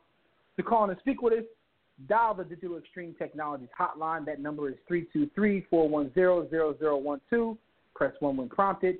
If you're already listening from your phone, just press 1 if you want to talk. Um, salute to uh, Scott Kevin, who's always holding our chat room down. You know what I'm saying? Um, he has a question for Fred before we even um, get into this. Fred, he wants to know uh, why in the hell is Miami number eight with no quarterback? He said, disclaimer, let you know before you answer that he is an FSU fan, but he needs answers Oh. Fred. Before you give your picks about the week, he needs answers. oh, do you really want me to go there? Why is your quarterback selling drugs out his house? Never mind. Um, Moving weight. MIA, man. He's grinding. to answer his Does he know the question, real- Miami had Miami he know finished the the real season. Noriega? Mm. Mm. He owe him a hundred, baby. Go ahead, Fred. Go ahead, Fred. Why, to, why an- are they to answer his high? question, to answer his question, at number eight, Miami finished the season with a three, on a three-game losing streak, but what they return plus uh, the recruiting class that they brought in with the defense that they bring back, you got two All-Americans, and you probably could have four, uh, three linebackers that are NFL caliber. You got to rankings tend to kind of fluctuate. It's a guessing game. It's a very nice guessing game based off of last year. You'll see. Week one will tell us everything we need to know. Okay. Well, we I definitely want to ask you um, about some big games uh, going into week one. Um, before we start this, I'm gonna ask you again when we end. But before we start this, give everybody your Twitter handle because I know that we have a a college pick'em pool, and I know people want to hit you up about that. And I know you be on Twitter um, all the time. So give people your Twitter handle so they can find you on Twitter. Good Catch ladies, listen close. Listen close. Hey, hey, hey, hey, hey, hey. Uh, my Twitter handle is Fred Purdue CFB. So Fred Purdue CFB. That's college football for those who can't pick up on that. And any single ladies out there, Fred said his inbox is open for some DMs. No, it is not. My hit him up inbox is, is not open. My inbox oh, is not his open. inbox is closed now. My DM. inbox has been closed in for the years. DM. Hey, do not get me in trouble too. Oh. I, I'm about I'm about Oh, less no. than eight weeks away know- from crossing crossing over to the other side with, with B Austin. So you hold can't on, no, hold no. on. That was that was all right. We're gonna talk offline because that was, that was never mind. We're gonna we're gonna we're gonna, we're gonna talk offline about that one, Doug. Anyway, um, uh, first game I want to ask you about number twelve Notre Dame, the Fighting Irish, are playing Michigan, who's ranked number fourteen. Um, give us your thoughts on this game. This is a game I've always said is it just it screams college football. It's like how do you have this game without how do you have a, a season without Notre Dame, Michigan? Um, you have two storied coaches. Um, Jim Harbaugh just he's a he's a ticking time bomb, but he hasn't done much lately. Uh, new starting quarterback Shea Patterson transfers in from Ole, from Ole Miss after all the stuff that they've had going on down there. Uh, he's a legit NFL quarterback, and he has a legit um, wide receiver in Tarik Black, but he's kind of dealing with some leg issues, so we'll see if he'll actually play. Uh, Michigan has a really good defense. Rashan Gary was the number one player in the country a couple years ago. He's got a chance to be one of those guys that goes top five, top ten in the NFL draft if he decides to come out. Uh, on the other side, Notre Dame, you you have a bit of a, a ch- you have Brandon Wimbush at quarterback. He's more of your typical running quarterback, spread option quarterback. I honestly think this, uh, Michigan is going to probably put. If you saw the Miami game from um, last year, Miami versus Notre Dame, a lot of what happened in that game is going to happen for Michigan uh, in this year's iteration of Michigan Notre Dame. The defense is just stifling. Um, you just, even with losing guys like Maurice Hurst, uh, this defense is just re- way too good. And then you, now you're giving them a quarterback. The question with Michigan is always, can they finish? Jim Harbaugh has a very bad habit of not finishing games, uh, and that dates back to his days in the NFL. He should have had a Super Bowl. Um, but I think this is, Michigan will win this game probably 27-24. Okay. Okay. Well, make sure you guys write this down because one thing um, you want to hold Fred accountable, man. We don't like to have cats on here who just be throwing these scores and picks out. Um, we don't we don't we don't call him back on it. So I know that uh, Rob is listening. I know Tobias is there. Tobias, we can get you in a minute. Uh, you guys have to hold Tobias knows accountable. my So write that score down. championship pick is. We on the same we on the same page. I got you, Tobias. I got you. You, okay, okay, all right. He probably still gonna have words for you just because he likes to troll you. But anyway, Yeah, next game I know. real quick. And I think that's Tobias in line. Tobias, we're gonna get you in a second once uh, once um Fred gives all these picks. If you got a couple more games you want to ask him about, and also this will give you more ammunition when you come on if you have something you want to say to him. Um, we have number nine Auburn versus number six Washington. What are your thoughts on this game? This is one of those games that you you don't know a lot about the the teams you're seeing because last year you saw a Washington team that wasn't really the same from the first iteration of the Chris Petersen era where they were going into into the playoffs. Now you have a Washington team that's they're being treated my- like they were Boise State with uh, when Chris Petersen was there. Versus now you have an Auburn team where they have uh, Jarrett Stidham, who many see him as an NFL quarterback. I really don't. I think he's a inside the numbers thrower. He doesn't really throw it outside the numbers well or down the field really well. But what Auburn does really well is run the football. And what does uh, Washington not do really well, or we think they won't do really well this year, is stop the run. Uh, with Vita Vea going on to the NFL, they're weak inside. Uh, so I and it's a home game for Auburn because it's in uh, the new Mercedes-Benz Dome in Atlanta. So this is a proverbial home game. But the one thing I always say about a Chris Petersen led team, never count him out when you he has at least two weeks or more to prepare, especially at a season opener, bowl game, um, or like a conference championship type of game.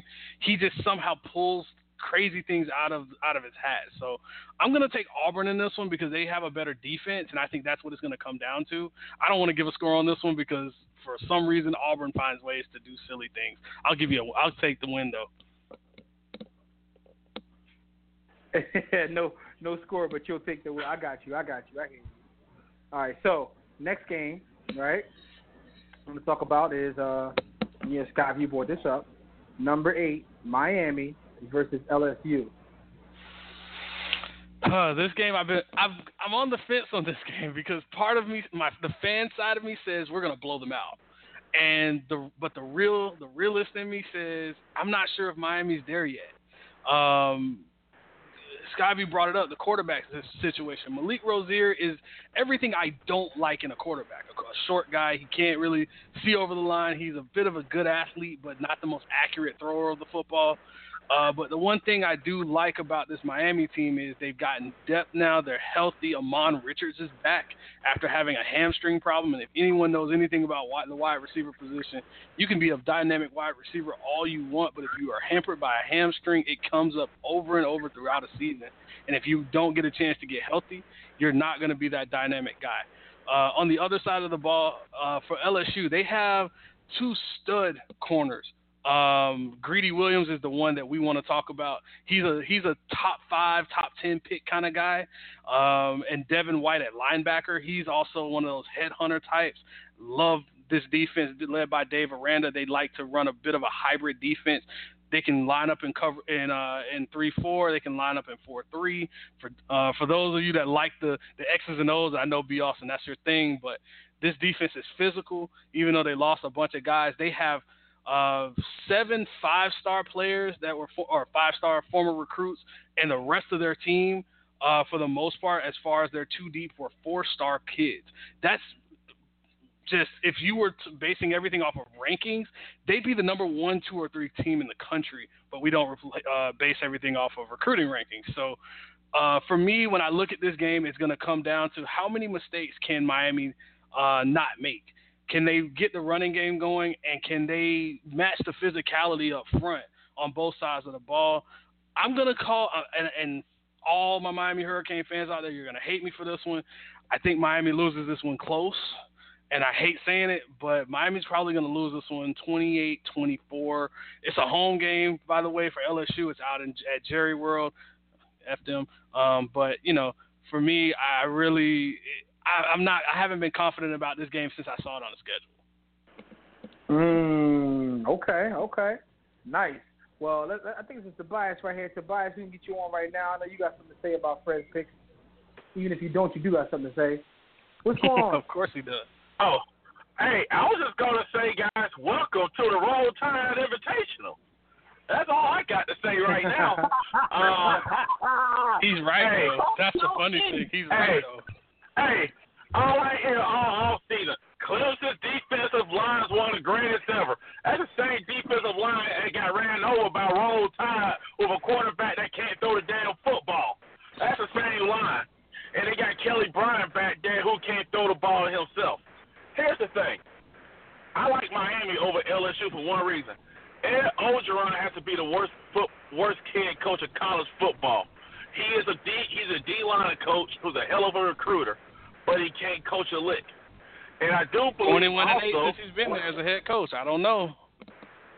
Hey, he got progressively worse. openers. I don't know. Hey, he don't have like one opener. But anyway, here's the thing. I believe that Jim Harbaugh and Jimbo Fish are the two most overrated coaches in the country. All so I'm not is, alone. I'm not alone. Oh, Jim Harbaugh doesn't have a quarterback. When he gets a quarterback, hell, has anyone seen what Alabama tried out these past couple of years? Uh, you know, it's about coaching these players up and developing them.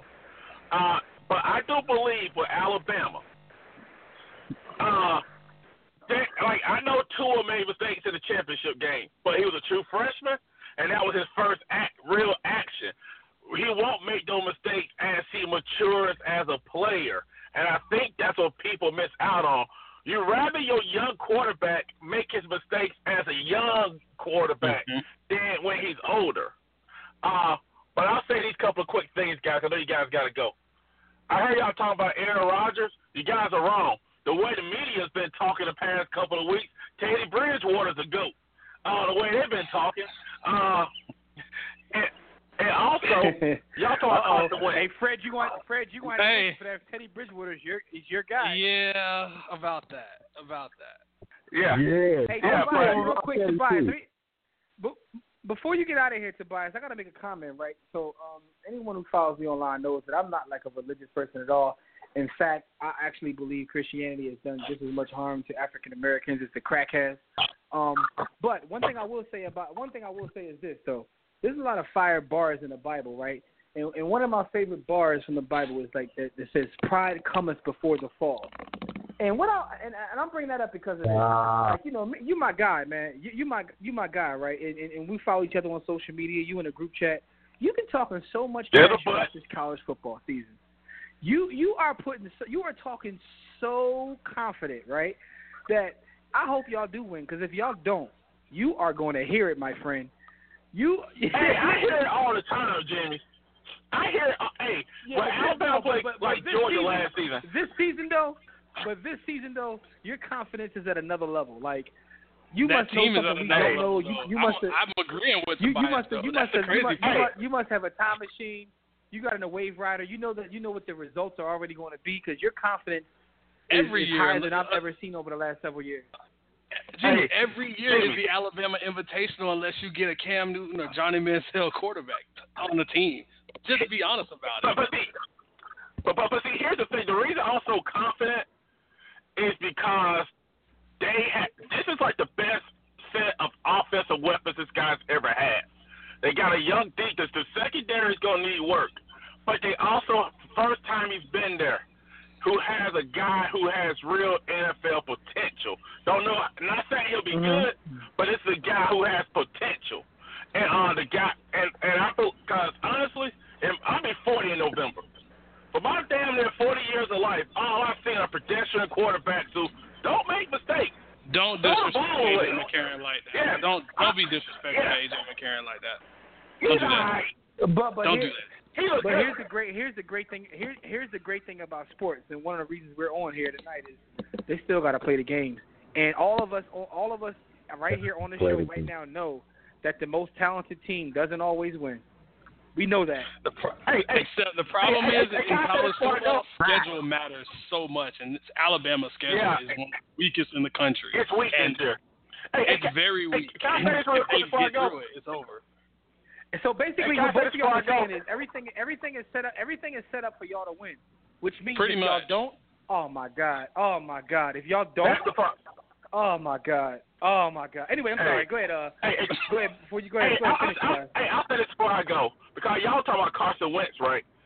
I wish, like, I prefer my young quarterback have his career arc. He had a good start to his first year, hit the wall. Second year, he popped. I don't want my quarterback to have the year like a Dak Prescott did or Deshaun Watson, where you got to live up to that or it's a failure. And they can't duplicate what they did those first years or Deshaun Watson's case, those couple of games. So I, I think that's something right there also that they like they some of these guys had these unrealistic expectations and they fall short. They look at like what's going on. Mhm. Yeah, we But, hey, but you guys like, have a good one, time will 'cause man. Yeah, 'cause All I right, am in. Alabama right now, man. and I'm finna get the pig feet. Peace, guys. Peace, peace, peace. By the way, Jimmy, Yeah, man, uh, so, uh, by the way, Uh huh. Alabama's 25 and a half point favorites against a Louisville team that doesn't have Lamar Jackson. How lucky are you that you don't have to face a Lamar Jackson? No, He's no. I, listen, no, it's, it's not that I. It's, it's not that I don't understand what you guys are saying. You guys are saying that this is one of the better teams they've had. The schedule is set up for them to succeed. It, it's like everything is set up for them to win. But what I'm saying is, and I'm not. I'm not saying they won't. What I'm saying is, to like Tobias is my guy. So we're, we we we talk online they on different don't, platforms. What you're I saying is if they don't win, arrogant and cocky. I'm Yeah, arrogant. they're- I, I they're put it. kinda I put it out there. you- I'm if arrogant win, and If you win, you're supposed to. If you win, you're supposed to. But guess what happens if you don't? Yeah, That's all right. I'm saying. Pride, right. They- pride cometh before the fall. That's all I'm saying, man. I'm arrogant That's for them I'm because their first real test doesn't come until November 3rd against LSU, the same LSU that Miami's playing. And if Miami beats that LSU team, uh oh. Nah, but here's the thing about that though, Fred. We've seen it work both ways. Where sometimes that works as a disadvantage. A lot of times teams get tested early, and they it, it, it shows grit, and they they bounce back from that, and they roll on. If you're not tested too late, and you actually get tested and someone succeeds, then your confidence gets shaken. So it could work one or two ways. or you just roll can. them and then you feel like nobody can beat you. So it can work one of two ways. You know what I'm saying? So like time, time will tell. That's the great thing about all this. The great thing about this is they got to play the game. And and we're talking about a foot of, a a sport of football where at one play and you get a couple injuries and everything. Yeah, one play matters. Anyway. Especially when you throw when you when Anyway, you throw down the sidelines and, and you make the wrong read and you still get lucky and the guy's not in place and your safety misses completely and you win a national championship. No shade thrown at Tua though. Listen, man, it, it's time to talk about some hot topics, and this is brought to you by my bookie. Listen, man, let's talk some dough real quick. Let's talk. Let's talk some gambling. How you can make money betting on sports contests at my bookie. The FIFA World Cup is winding down, so if you haven't checked out my bookie, it's a great time to do so. Lay down some dough on the biggest games in sports. Join us and thousands of other online players placing bets in mybookie.ag. That's mybookie.ag. If you're tired of getting the runaround, look, you know, sometimes you, you go on these sites and you get to run around when it's time for a payout. That doesn't happen here. That's why we urge you to join my bookie. You win, they pay. It's very fast and it's without any hassle. You're wasting your time sports betting anywhere else. They even have in-game live betting, so you can place wagers at the tip-off, kickoff, face-off, whatever it is you try and put that bread down in. Join now. My bookie will match your first deposit with a 50% bonus. Here's what you do. Use the promo code War Room. That's W A R R O O M. And that's how you get this offer. That's mybookie.ag. Play, win, and get paid. It's just that simple. Listen, man. Um, I want to get you guys' opinions on a couple things real quick before we jump into the topic of this evening, because I'm definitely glad that Fred is hanging on with us to, to see how he feels about this topic we're going to talk about. But the first thing I want to talk about is uh, the NBA, right? They're removing all footwear color restrictions. Do you think this is going to be a good thing, or you think it's about to be a disaster because people are going to take it too far to do with everything else in life? It's going to be a total disaster. I'm on the other end of it. I think it's it's not going to be too bad. Okay. I think I think teams are going to the NFL makes the rule, but the team ultimately ultimately makes the decision. I think you'll see a lot more of the the, the um, custom cleats, which are cool to see on the sidelines. I mean, but at the end of the day, they wear Well, multiple no, no, no, no, no, no, no. This, this, no, no, no. This, this is NBA, not NFL. NBA. I'm talking about. I'm sorry, NBA. Um, eh, in in that case, mm, Oh, Total disaster. oh, so Shout out to 45. So basically, what you're saying is, what you're saying is, if it's football is cool because they're gonna be reined in by Massa, but you're saying basketball players have too much freedom. In That's what it sounds like you're saying, Fred. see, for me, when I look at basketball players, I've always had a problem with the idea. Of, I, I looked at Kevin Durant. I'm, I'm just not not picking him out of the of the bunch, but saw, seeing him with pink shoes in a game, and that's I mean that's his brand, that's his shoe, that's Nike really. But it's it's just an eyesore seeing, you know, I can see I can live with maybe you know cleats for whatever reason, you know whatever um, Odell, charity you got is going. back pink and purple cleats with sparkles. No, no. I think I Uh, think the fact that I think the pe- the fact that people have strong opinions on either side is hilarious because I guess maybe I'm different when I watch the games. I don't look at to see what kind of shoes they got on, and I know there's a whole bunch of people that do, and there's like a I whole do. sneaker I'm, I'm culture out honest, there. I do. I do. No, no, no. I mean, I know there are people that I know there are people that do. Because I've seen people like even our group chat like, yo, you see what such and such got on? I'm like, not really, because I don't even know. I don't know. Like that's just not my thing. But I think it's interesting to see what they'll do, like how the sneaker companies will take advantage of this to try to like you know capitalize off the fact that they're giving them more freedom to do so. I think freedom of expression is always a good thing. Um, but I also know people have a tendency to take things too far. You know, they're gonna I've have seen, uh, I've seen too some far. free I've seen. some free Mumia Nikes on. I I think for me, it's more. I've always kind of gone with the whole uniform thing. Like, I, if you just want to have a, a alternate color shoe for your jersey, cool. But if you're just going if you're Warriors and you got maybe a Kevin Durant again having pink shoes on with a a, a royal blue and black jersey, um, okay, that's a problem. That's just me. Hey yo, B Austin, why he bodying Kevin Durant like this though, man? Why, why he keep picking Yo, Kevin because Durant, man? He's a- Kevin Durant it's- is, is giving his his hero LeBron problems for that supremacy spot, so he's taking as many shots Ah, I see. And- I see and- what it is. as. This like this is Fred- misplaced LeBron love. Fred, Fred is a good Fred is a good dude, but he is he is totally bought into slave culture, aka the NFL. So you know he's kind of Yeah, bought that, that was those. that was interesting too. That was kind of interesting too how you flip sides once we switch leagues. NFL well, for me, okay. I thought NBA, okay. I don't know let me clarify that. Let me clarify that. The NFL has like a, a like a time period where they where guys can wear certain cleats for certain causes. That's what I thought you were referring to. Other than other With than the- that, if, with, with the with the exception with the exception of Black Lives Matter, but proceed. Yeah, that yeah, yeah, yeah. I mean, for me, like when I see like a Brandon Marshall when he wore, I think it was green cleats for mental health awareness, for that, and it, it, but then they had to take them off for in game. They could wear them pre game, but they couldn't wear them in game. I thought that was what you were referring to. But as far as if they were, if you see like an Odell, like you said, wearing, you know, pink and purple um, glitter cleats, no, definitely not. All right, so Yeah, um, Odell, quick, I don't Odell is definitely about going to bedazzle. Odell is definitely going to bedazzle. So gonna have What's with, glitter, what's glitter your, and what's on with his your own? Odell Beckham hate, man? I mean, I have a good, re- I got an idea, but what's what's with the Odell hate? I don't agree with his I ain't got no comment on that. That's B. Austin. All right, well listen though, listen. Let's move on. Let's move on. Um, Manu Ginobili, uh, he has retired from the Spurs. Um, another one Say down. it so correctly. Duncan's Say Hall of Famer, future Hall of Famer Manu Ginobili. Yeah, but here's the bigger question. I got. This is a yes or no question. The the Spurs, as we know them, are are definitely done. All the all the faces are gone. Like, are the Spurs done, or this is just like they're going to retool and continue to be a uh, force to be reckoned with in the league? No, I don't, I don't think the Spurs are done because I trust in their ability to recruit and find obscure talent. So I think you give them two or three seasons and they'll reload. But if Pop, uh-huh. if Popovich is retiring, that may affect All my bets are opinion. off.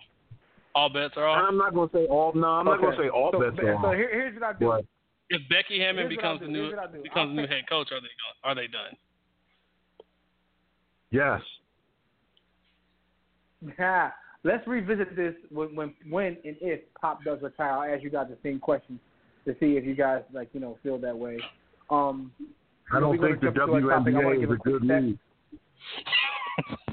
Yo, I'm, I'm I'm not commenting on I'm- that. I'm but I want to say the stat of the week.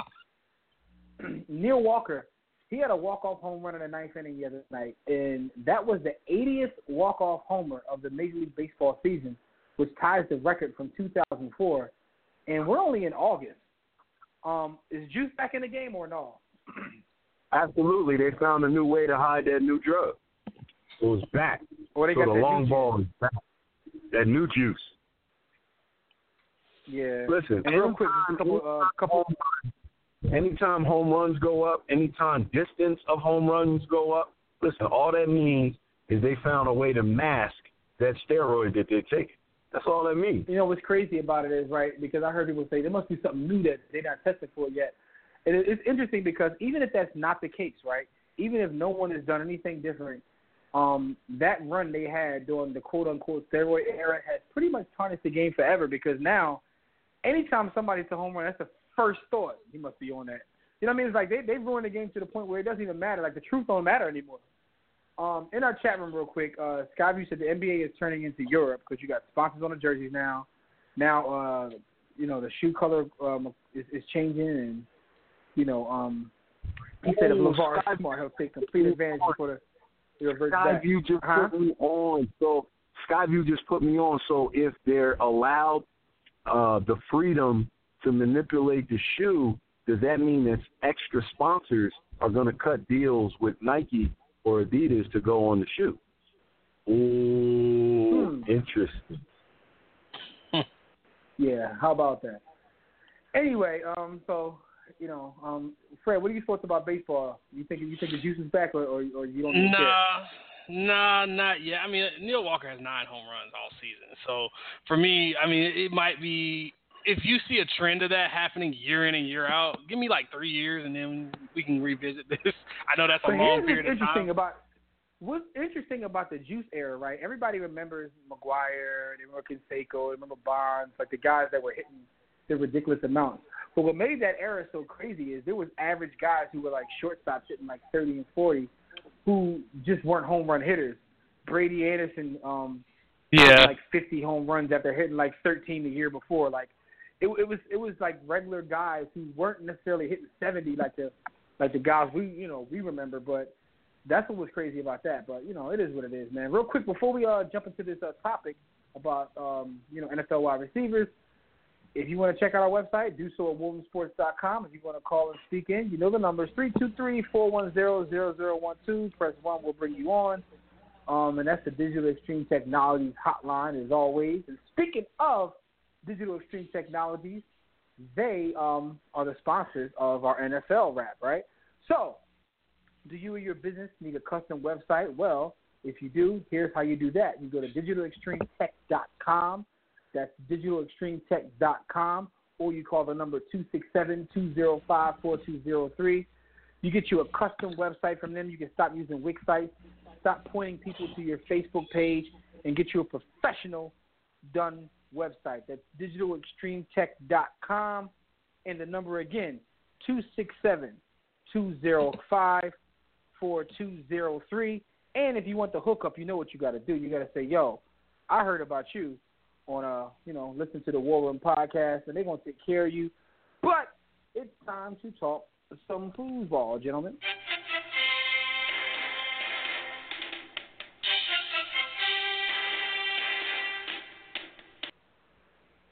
All right, real quick before we jump into this topic about wide receivers, Kirk Cousins allegedly turned down ninety million dollars guaranteed from the Jets to sign with the Vikings. Um, someone told me that the headline is kind of misleading if you look down, look into it, considering what he got. It wasn't a total of ninety that he turned down. Um, but what do you guys think about his decision to go uh, to the Vikings for less money? Makes perfect. It makes perfect sense. If It you makes- look at all, if, if you look at all the money he's made by signing those free agent tenders, Kirk Cousins has made close to sixty million dollars with the tenders. So he's looking at an opportunity to add winning and beat playoff runs to his legacy and his, you know, his experience. Going to the Jets to only get money when it's not going to be that much different than what Minnesota gave him, it it it, it doesn't make sense. So I, I get it. The Jets aren't going to win anything anytime soon. Um, I support Kirk. Cousins in in securing that bag as much as possible. Uh, why go to a bad team when I can go to a Super Bowl contender and make them instantly better? Yeah, you know what's funny to me is this is this is just proof that it doesn't matter what they do, people will be pissed. Because I was online, just, we're just reading comments and people saying you got to take the most money you can give. You can't be uh, worrying about these teams even winning. It's about getting the money. But then on the other side, if he would have took the money, they would have said you had a chance to compete for a title, but you put money. At, like, it doesn't matter what he did. Like he'll be criticized. But I don't think Um, either. you know, I don't think see either what happens in the decision. Vikings. particularly wrong. Yeah, but I'm just saying. My my point is, you never please everybody. So you got to do whatever makes you happy. Because at the end of the day, no matter what you do, people have a problem with it. So it is what it is, man. Um, we we talked about this earlier, but what do you guys think about the Eagles and Carson Wentz? Should they throw him out there week one, or should they like hold him back? Mm, I honestly, the, the NFL season is a marathon, not a um, not a sprint. And so, if he's not ready, throw Nick Foles out there. Your defense will hold up. Your running game will hold up. Alshon Jeffery's not going to be there at least for a game or two. Um, if Carson isn't ready, why? You don't want to damage your future. You've already won one Super Bowl. You're the defending champions. You're probably the best team in your division by a long, by leaps and bounds. I, I mean, do we really believe in the Cowboys? Do we really believe in the Giants? I actually do believe in that team in Washington. Washington a little, not a lot, a little, and they could give a little bit of problem, but in reality, they'll win their division. So I rush them back. Okay. Okay, B. Austin. What's your perspective? Uh, I'm torn because I don't want to hear the uh, the pom poms, the prisoners of the moment, um, who are going to start a firestorm uh, out of nothing because Nick Foles starts and throws for 275 yards and two touchdowns, and we get a win, and all of a sudden Carson Wentz is chopped bologna with chopped liver. Um, I don't want that to happen. Carson Wentz out there, but you you you don't want to mortgage your future. You don't want to mortgage don't. your future. Make sure he's healthy. You'd rather be Carson. Wentz than um, Sam Bradford.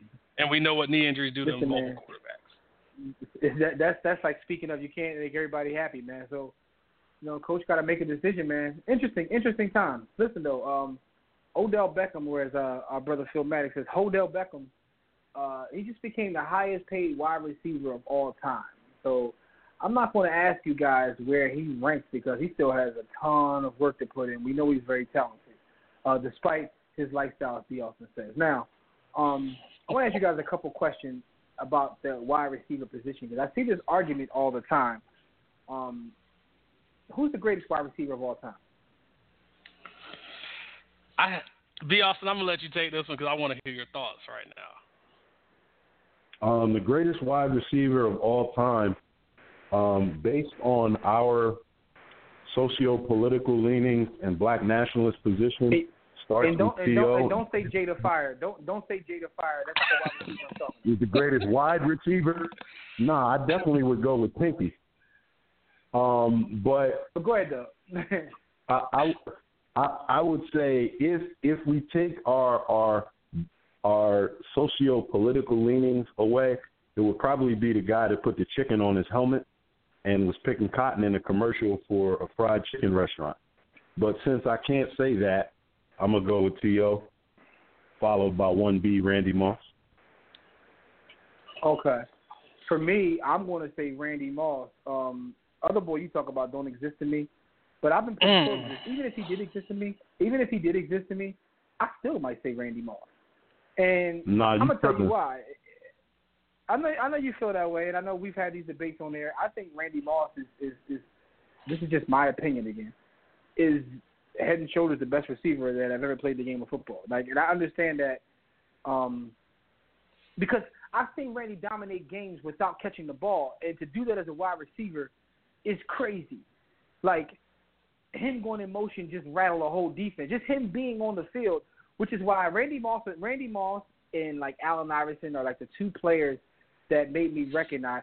I used to I used to fall into the trap of like players have to make their teammates better until I watched those two guys play, and I recognized just by you being there, you're making people better. Your presence is so great that you're changing mm-hmm. games just by walking out. You're not even doing anything. Like to me, and th- those are the two guys in those respective sports that made me recognize that by watching film. Like, yo, look how everybody's shifting this way or moving that way, just based upon him walking on the field. It's crazy. I, um, I, When you get- I, I absolutely, I absolutely agree with everything you just said about Randy Moss. But my my distinction between him and the other bull that sold out uh, and went back to the the plantation, the thing with him is exist to me, but go ahead. he did it in the biggest games on the largest stages, affecting championship games and Super Bowl outcomes. He dominated in, on those large I- I- stage in I, those large I, moments. I understand that. I understand that. But to me, again, football is a total team sport, and he was playing on arguably the best team of all time, and arguably the best quarterback of all time, right? No, The best no, quarter- not for, for, not for, not for even 90 arguably. No, no, no, I said, I Jimmy, said, he's No, not the I said no, arguably. Jimmy, I no, said, Jimmy, you I said no. arguably. There's an argument that can be made. The guy I'm talking about There's is the best zero player in the argument. game. Like there not really even, is. not he's not even no. I mean, no. from you, obviously. He's not better than John Elway. Stop. Listen, I can give what I you can guys give saying, you three I, quarterbacks don't off think the he's top better. of my But to, head but, that are but that say, destroy the to argument. Say, to say, but you got you guys are disrespecting the sport. To say there's not even an argument. T- I I'm can take Tom Brady is. out I'm of it, and I can still give argument. you three. I can still destroy your argument. I mean, the guy the guy I'm talking about hasn't lost the bowl. The guy I'm talking about didn't cheat. The guy I'm talking about, you know, went went to a Chiefs team with nobody and damn near took them to the bowl. There's an argument to be made. Am I saying he is? No, I just said arguably. So my Okay. thing is, if you're arguably the best and the other guy's arguably the best, they'll have to like take a little bit away from each other. Um, but at the same time, 90% of, of Randy Moss's career, he was like being thrown to by who you you name it. I mean, the, the, the time that he did get to play Randall Cunningham is The- a, the is time a, that- um, is a what? Daunte Culpepper. mm, uh, he was trash. Ri- um, Like, who was it? the- Rich the- Gannon. But, but by the time Mm. by the by the time he got to play with a guy in his prime that was one of the best, what did he do? 23 touchdowns, 1,400 yards, greatest season of his career. I mean, I get it. No, I that's get what I'm it. saying. When he got when he got to play with a guy that on the same level as the guy that the other guy got to play with damn near all his career. And don't forget, when the guy who's arguably the best left, the next guy is another Hall of Famer. So you roll out another Hall of Famer. Then you go to the Raiders where the guy you're playing with like eh, has the best season in his career as MVP. Now some will say that he he could be the reason for all those guys' success, but again, those guys had success without him. And Jimmy, I'm and see, I'm Right. on your. All Believe it or not, I'm, I'm. You might hear me say one thing, but right, I'm on your side because for me, when I look at Randy Moss, Randy Moss, his two years in Oakland said so much to me. The first year, he put up a thousand yards, and he played when he felt like playing. Like that's And that's probably a, is that equi- I would say, would you agree that's equivalent to a guy putting up maybe 25 in, a, in an NBA game without trying? Just Jordan just said, I'm not. I'm Yeah. just gonna I'm just gonna half-ass it and. I'm gonna for for 82 games. I'm gonna come out. I'm just gonna we're just gonna roll the ball out, 25 points a game, and we might make the playoffs. If we do, we'll get an eight seed and we'll knock somebody off, and then I'll just I'll quit for the rest of the year. That's what that means. thing, right? It, it, Yo. Here's the thing about this Yo. conversation. The thing about this conversation, B. Austin, is there's a difference between greatest, best, most talented, skilled. So there's all, like If there's, we there's go- so many things if that we can be said. If we go most talented, there's no argument. Randy Moss is the most talented wide receiver that ever came out of a, a woman's snatch. I, I mean, that's a given. But if we're talking greatest and and best, be, yo, the the the chicken the chicken chicken George man was nice, man. Chicken George had He was- few. He was nice, and he I'm also not- listen. stayed around probably Well, well, five to here's six years thing. too long. Here's my thing. No. First off, first off, he doesn't exist. He doesn't exist to me. So I'm all, I'm only talking hypothetical. He really doesn't exist to me. And Randy Moss's tie at his Hall of Fame speech makes him better than Boy anyway. Yeah, But- yeah, that time. But I'm, I'm just saying. I, I literally, I literally, I literally seen. He put up two Oh, Hall of Fame careers. Yeah, he did, and he also wore MAGA hats and said that. Never mind. Listen, um, all I'm saying is, I, I, I've seen, I've seen, I've seen the other guy. I've seen Randy literally dominate by by. It's the first time I saw this. That's right. So I was watching one game. This is this is uh I think this is when he was in um where was he at at this Yo. time? I think this was in New England. Right? Argument for He was I'm taking off. He was taking off run play. Listen, what, listen what I'm saying. He was taking off Mhm. run plays. So he would go to the line and be a run play. He wouldn't block at all, right? He started using that to his advantage. So he would fake that same way on a pass play and then take off. And next thing you know, 60 yard touchdown. Like he he found a way to make laziness effective. Like that's it, it's just weird to me the way this guy dominated. How do you make laziness like um effective? He made laziness a weapon. Right. Agree. Um, Agree. The I other mean, guy who, I still, the other guy, the other guy who. I point back to that that first rate that first season he had with the Raiders. He had 1,000 yards and eight touchdowns. Randy Moss used kind of hovered around anywhere for the most part of his career. He hovered around roughly anywhere between 11 and 8, 15 touchdowns. So if he actually tried, and he was on a bad team, what would he have done if he actually tried? Yeah, and that's what I'm saying, right? So, and to me, the other guy that you mentioned, the guy, the guy who disrespected his mother and family by, um, you know, going to a rec center to have his uh his Hall of Fame speech. I think he's up there. Um, I just can't put him like in, in my top three because I can't put a wide receiver that can't catch in my top three. And I, that also speaks to his greatness too. Oh, That also speaks to his greatness too, because you were able to dominate without being able to catch, which is amazing.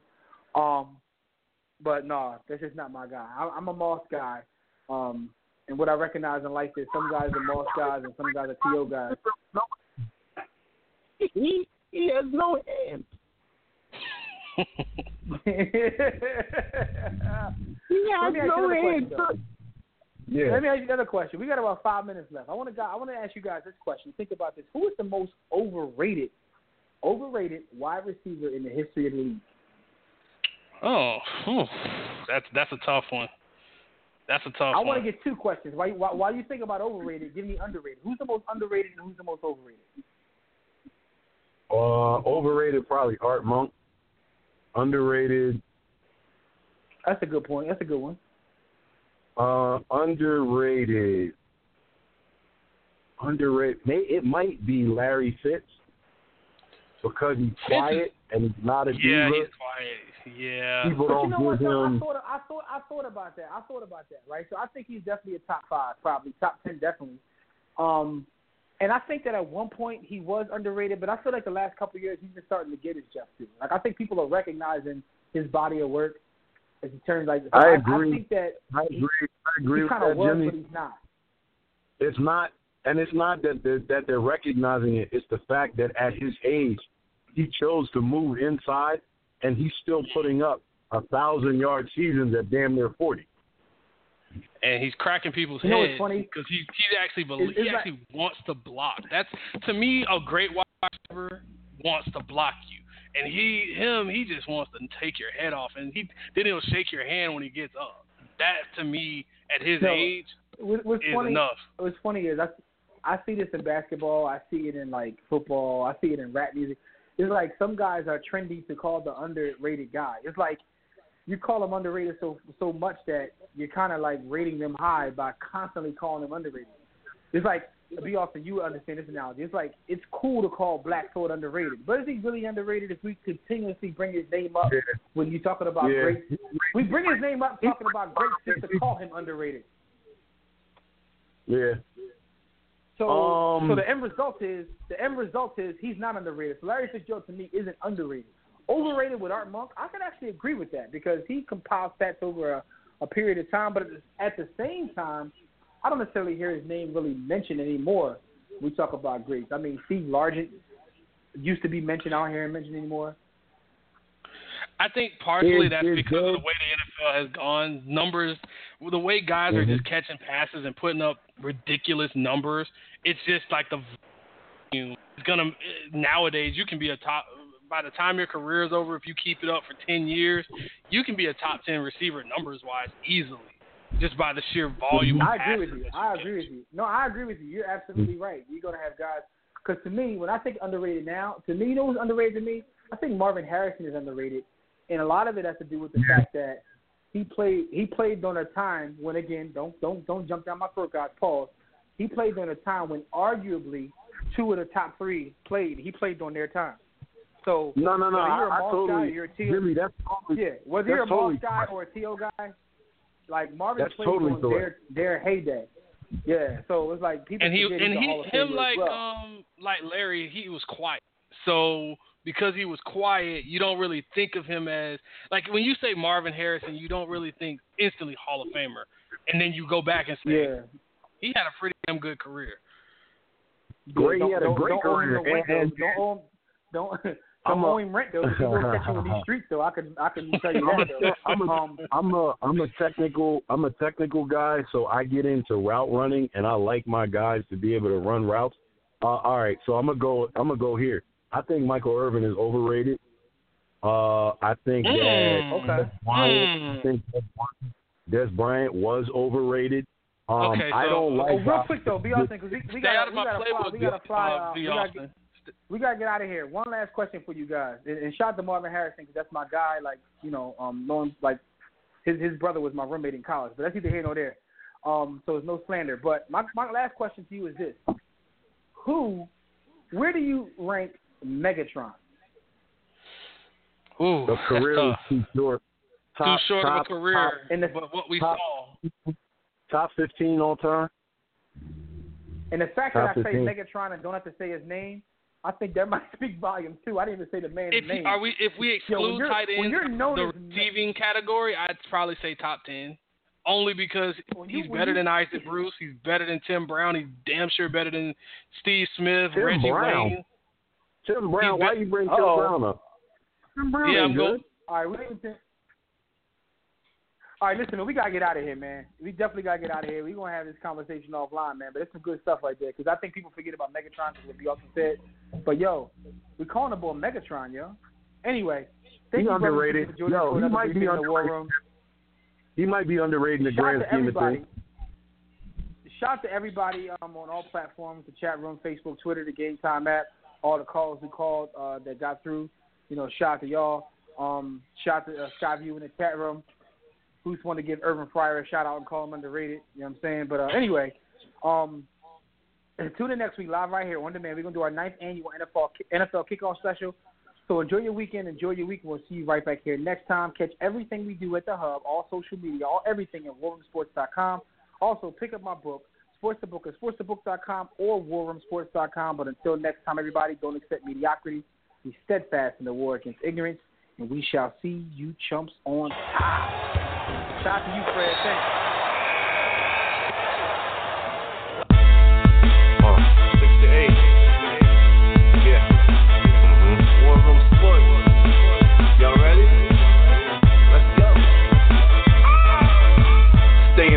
Jimmy, know the blueprint. Yo. Every Thursday, 6 to 8, they do this. Shout out to Dev, PJ, B. Austin, Dot Bay on replay.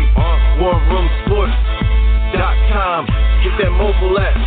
If not, dial 323 14 0012. They be going and you sensitive, then oh well. Yeah. Physical let's talk sports. Showtime like magic in the block push. Listen live, push one to join in. Rip your team or listen for your enjoyment. Hip hop dollars, pit stop knowledge. Should be in sports credits, I ain't talking college. Five guys, no beef though. Corporate secret, but the streets know. Belafonte, I got a G flow. KC royalty, I'm in beast mode. Two hours, get your game up. Who's the best in sportscast? You better name us. War Room Sports.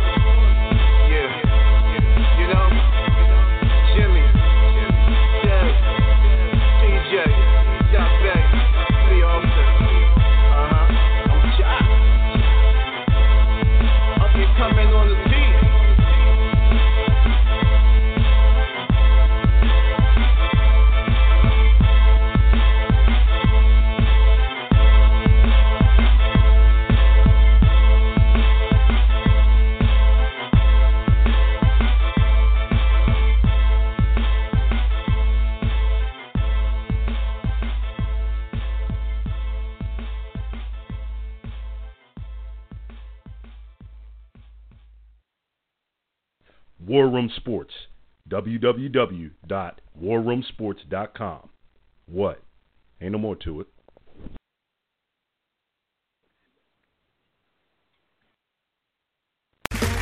Okay, round two.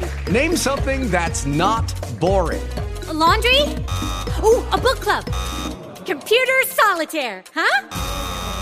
Ah, sorry, we were looking for Chumba Casino. That's right. ChumbaCasino.com has over 100 casino style games. Join today and play for free for your chance to redeem some serious prizes. ChumbaCasino.com. No purchase necessary. Full prohibited by law. 18 plus terms and conditions apply. See website for details.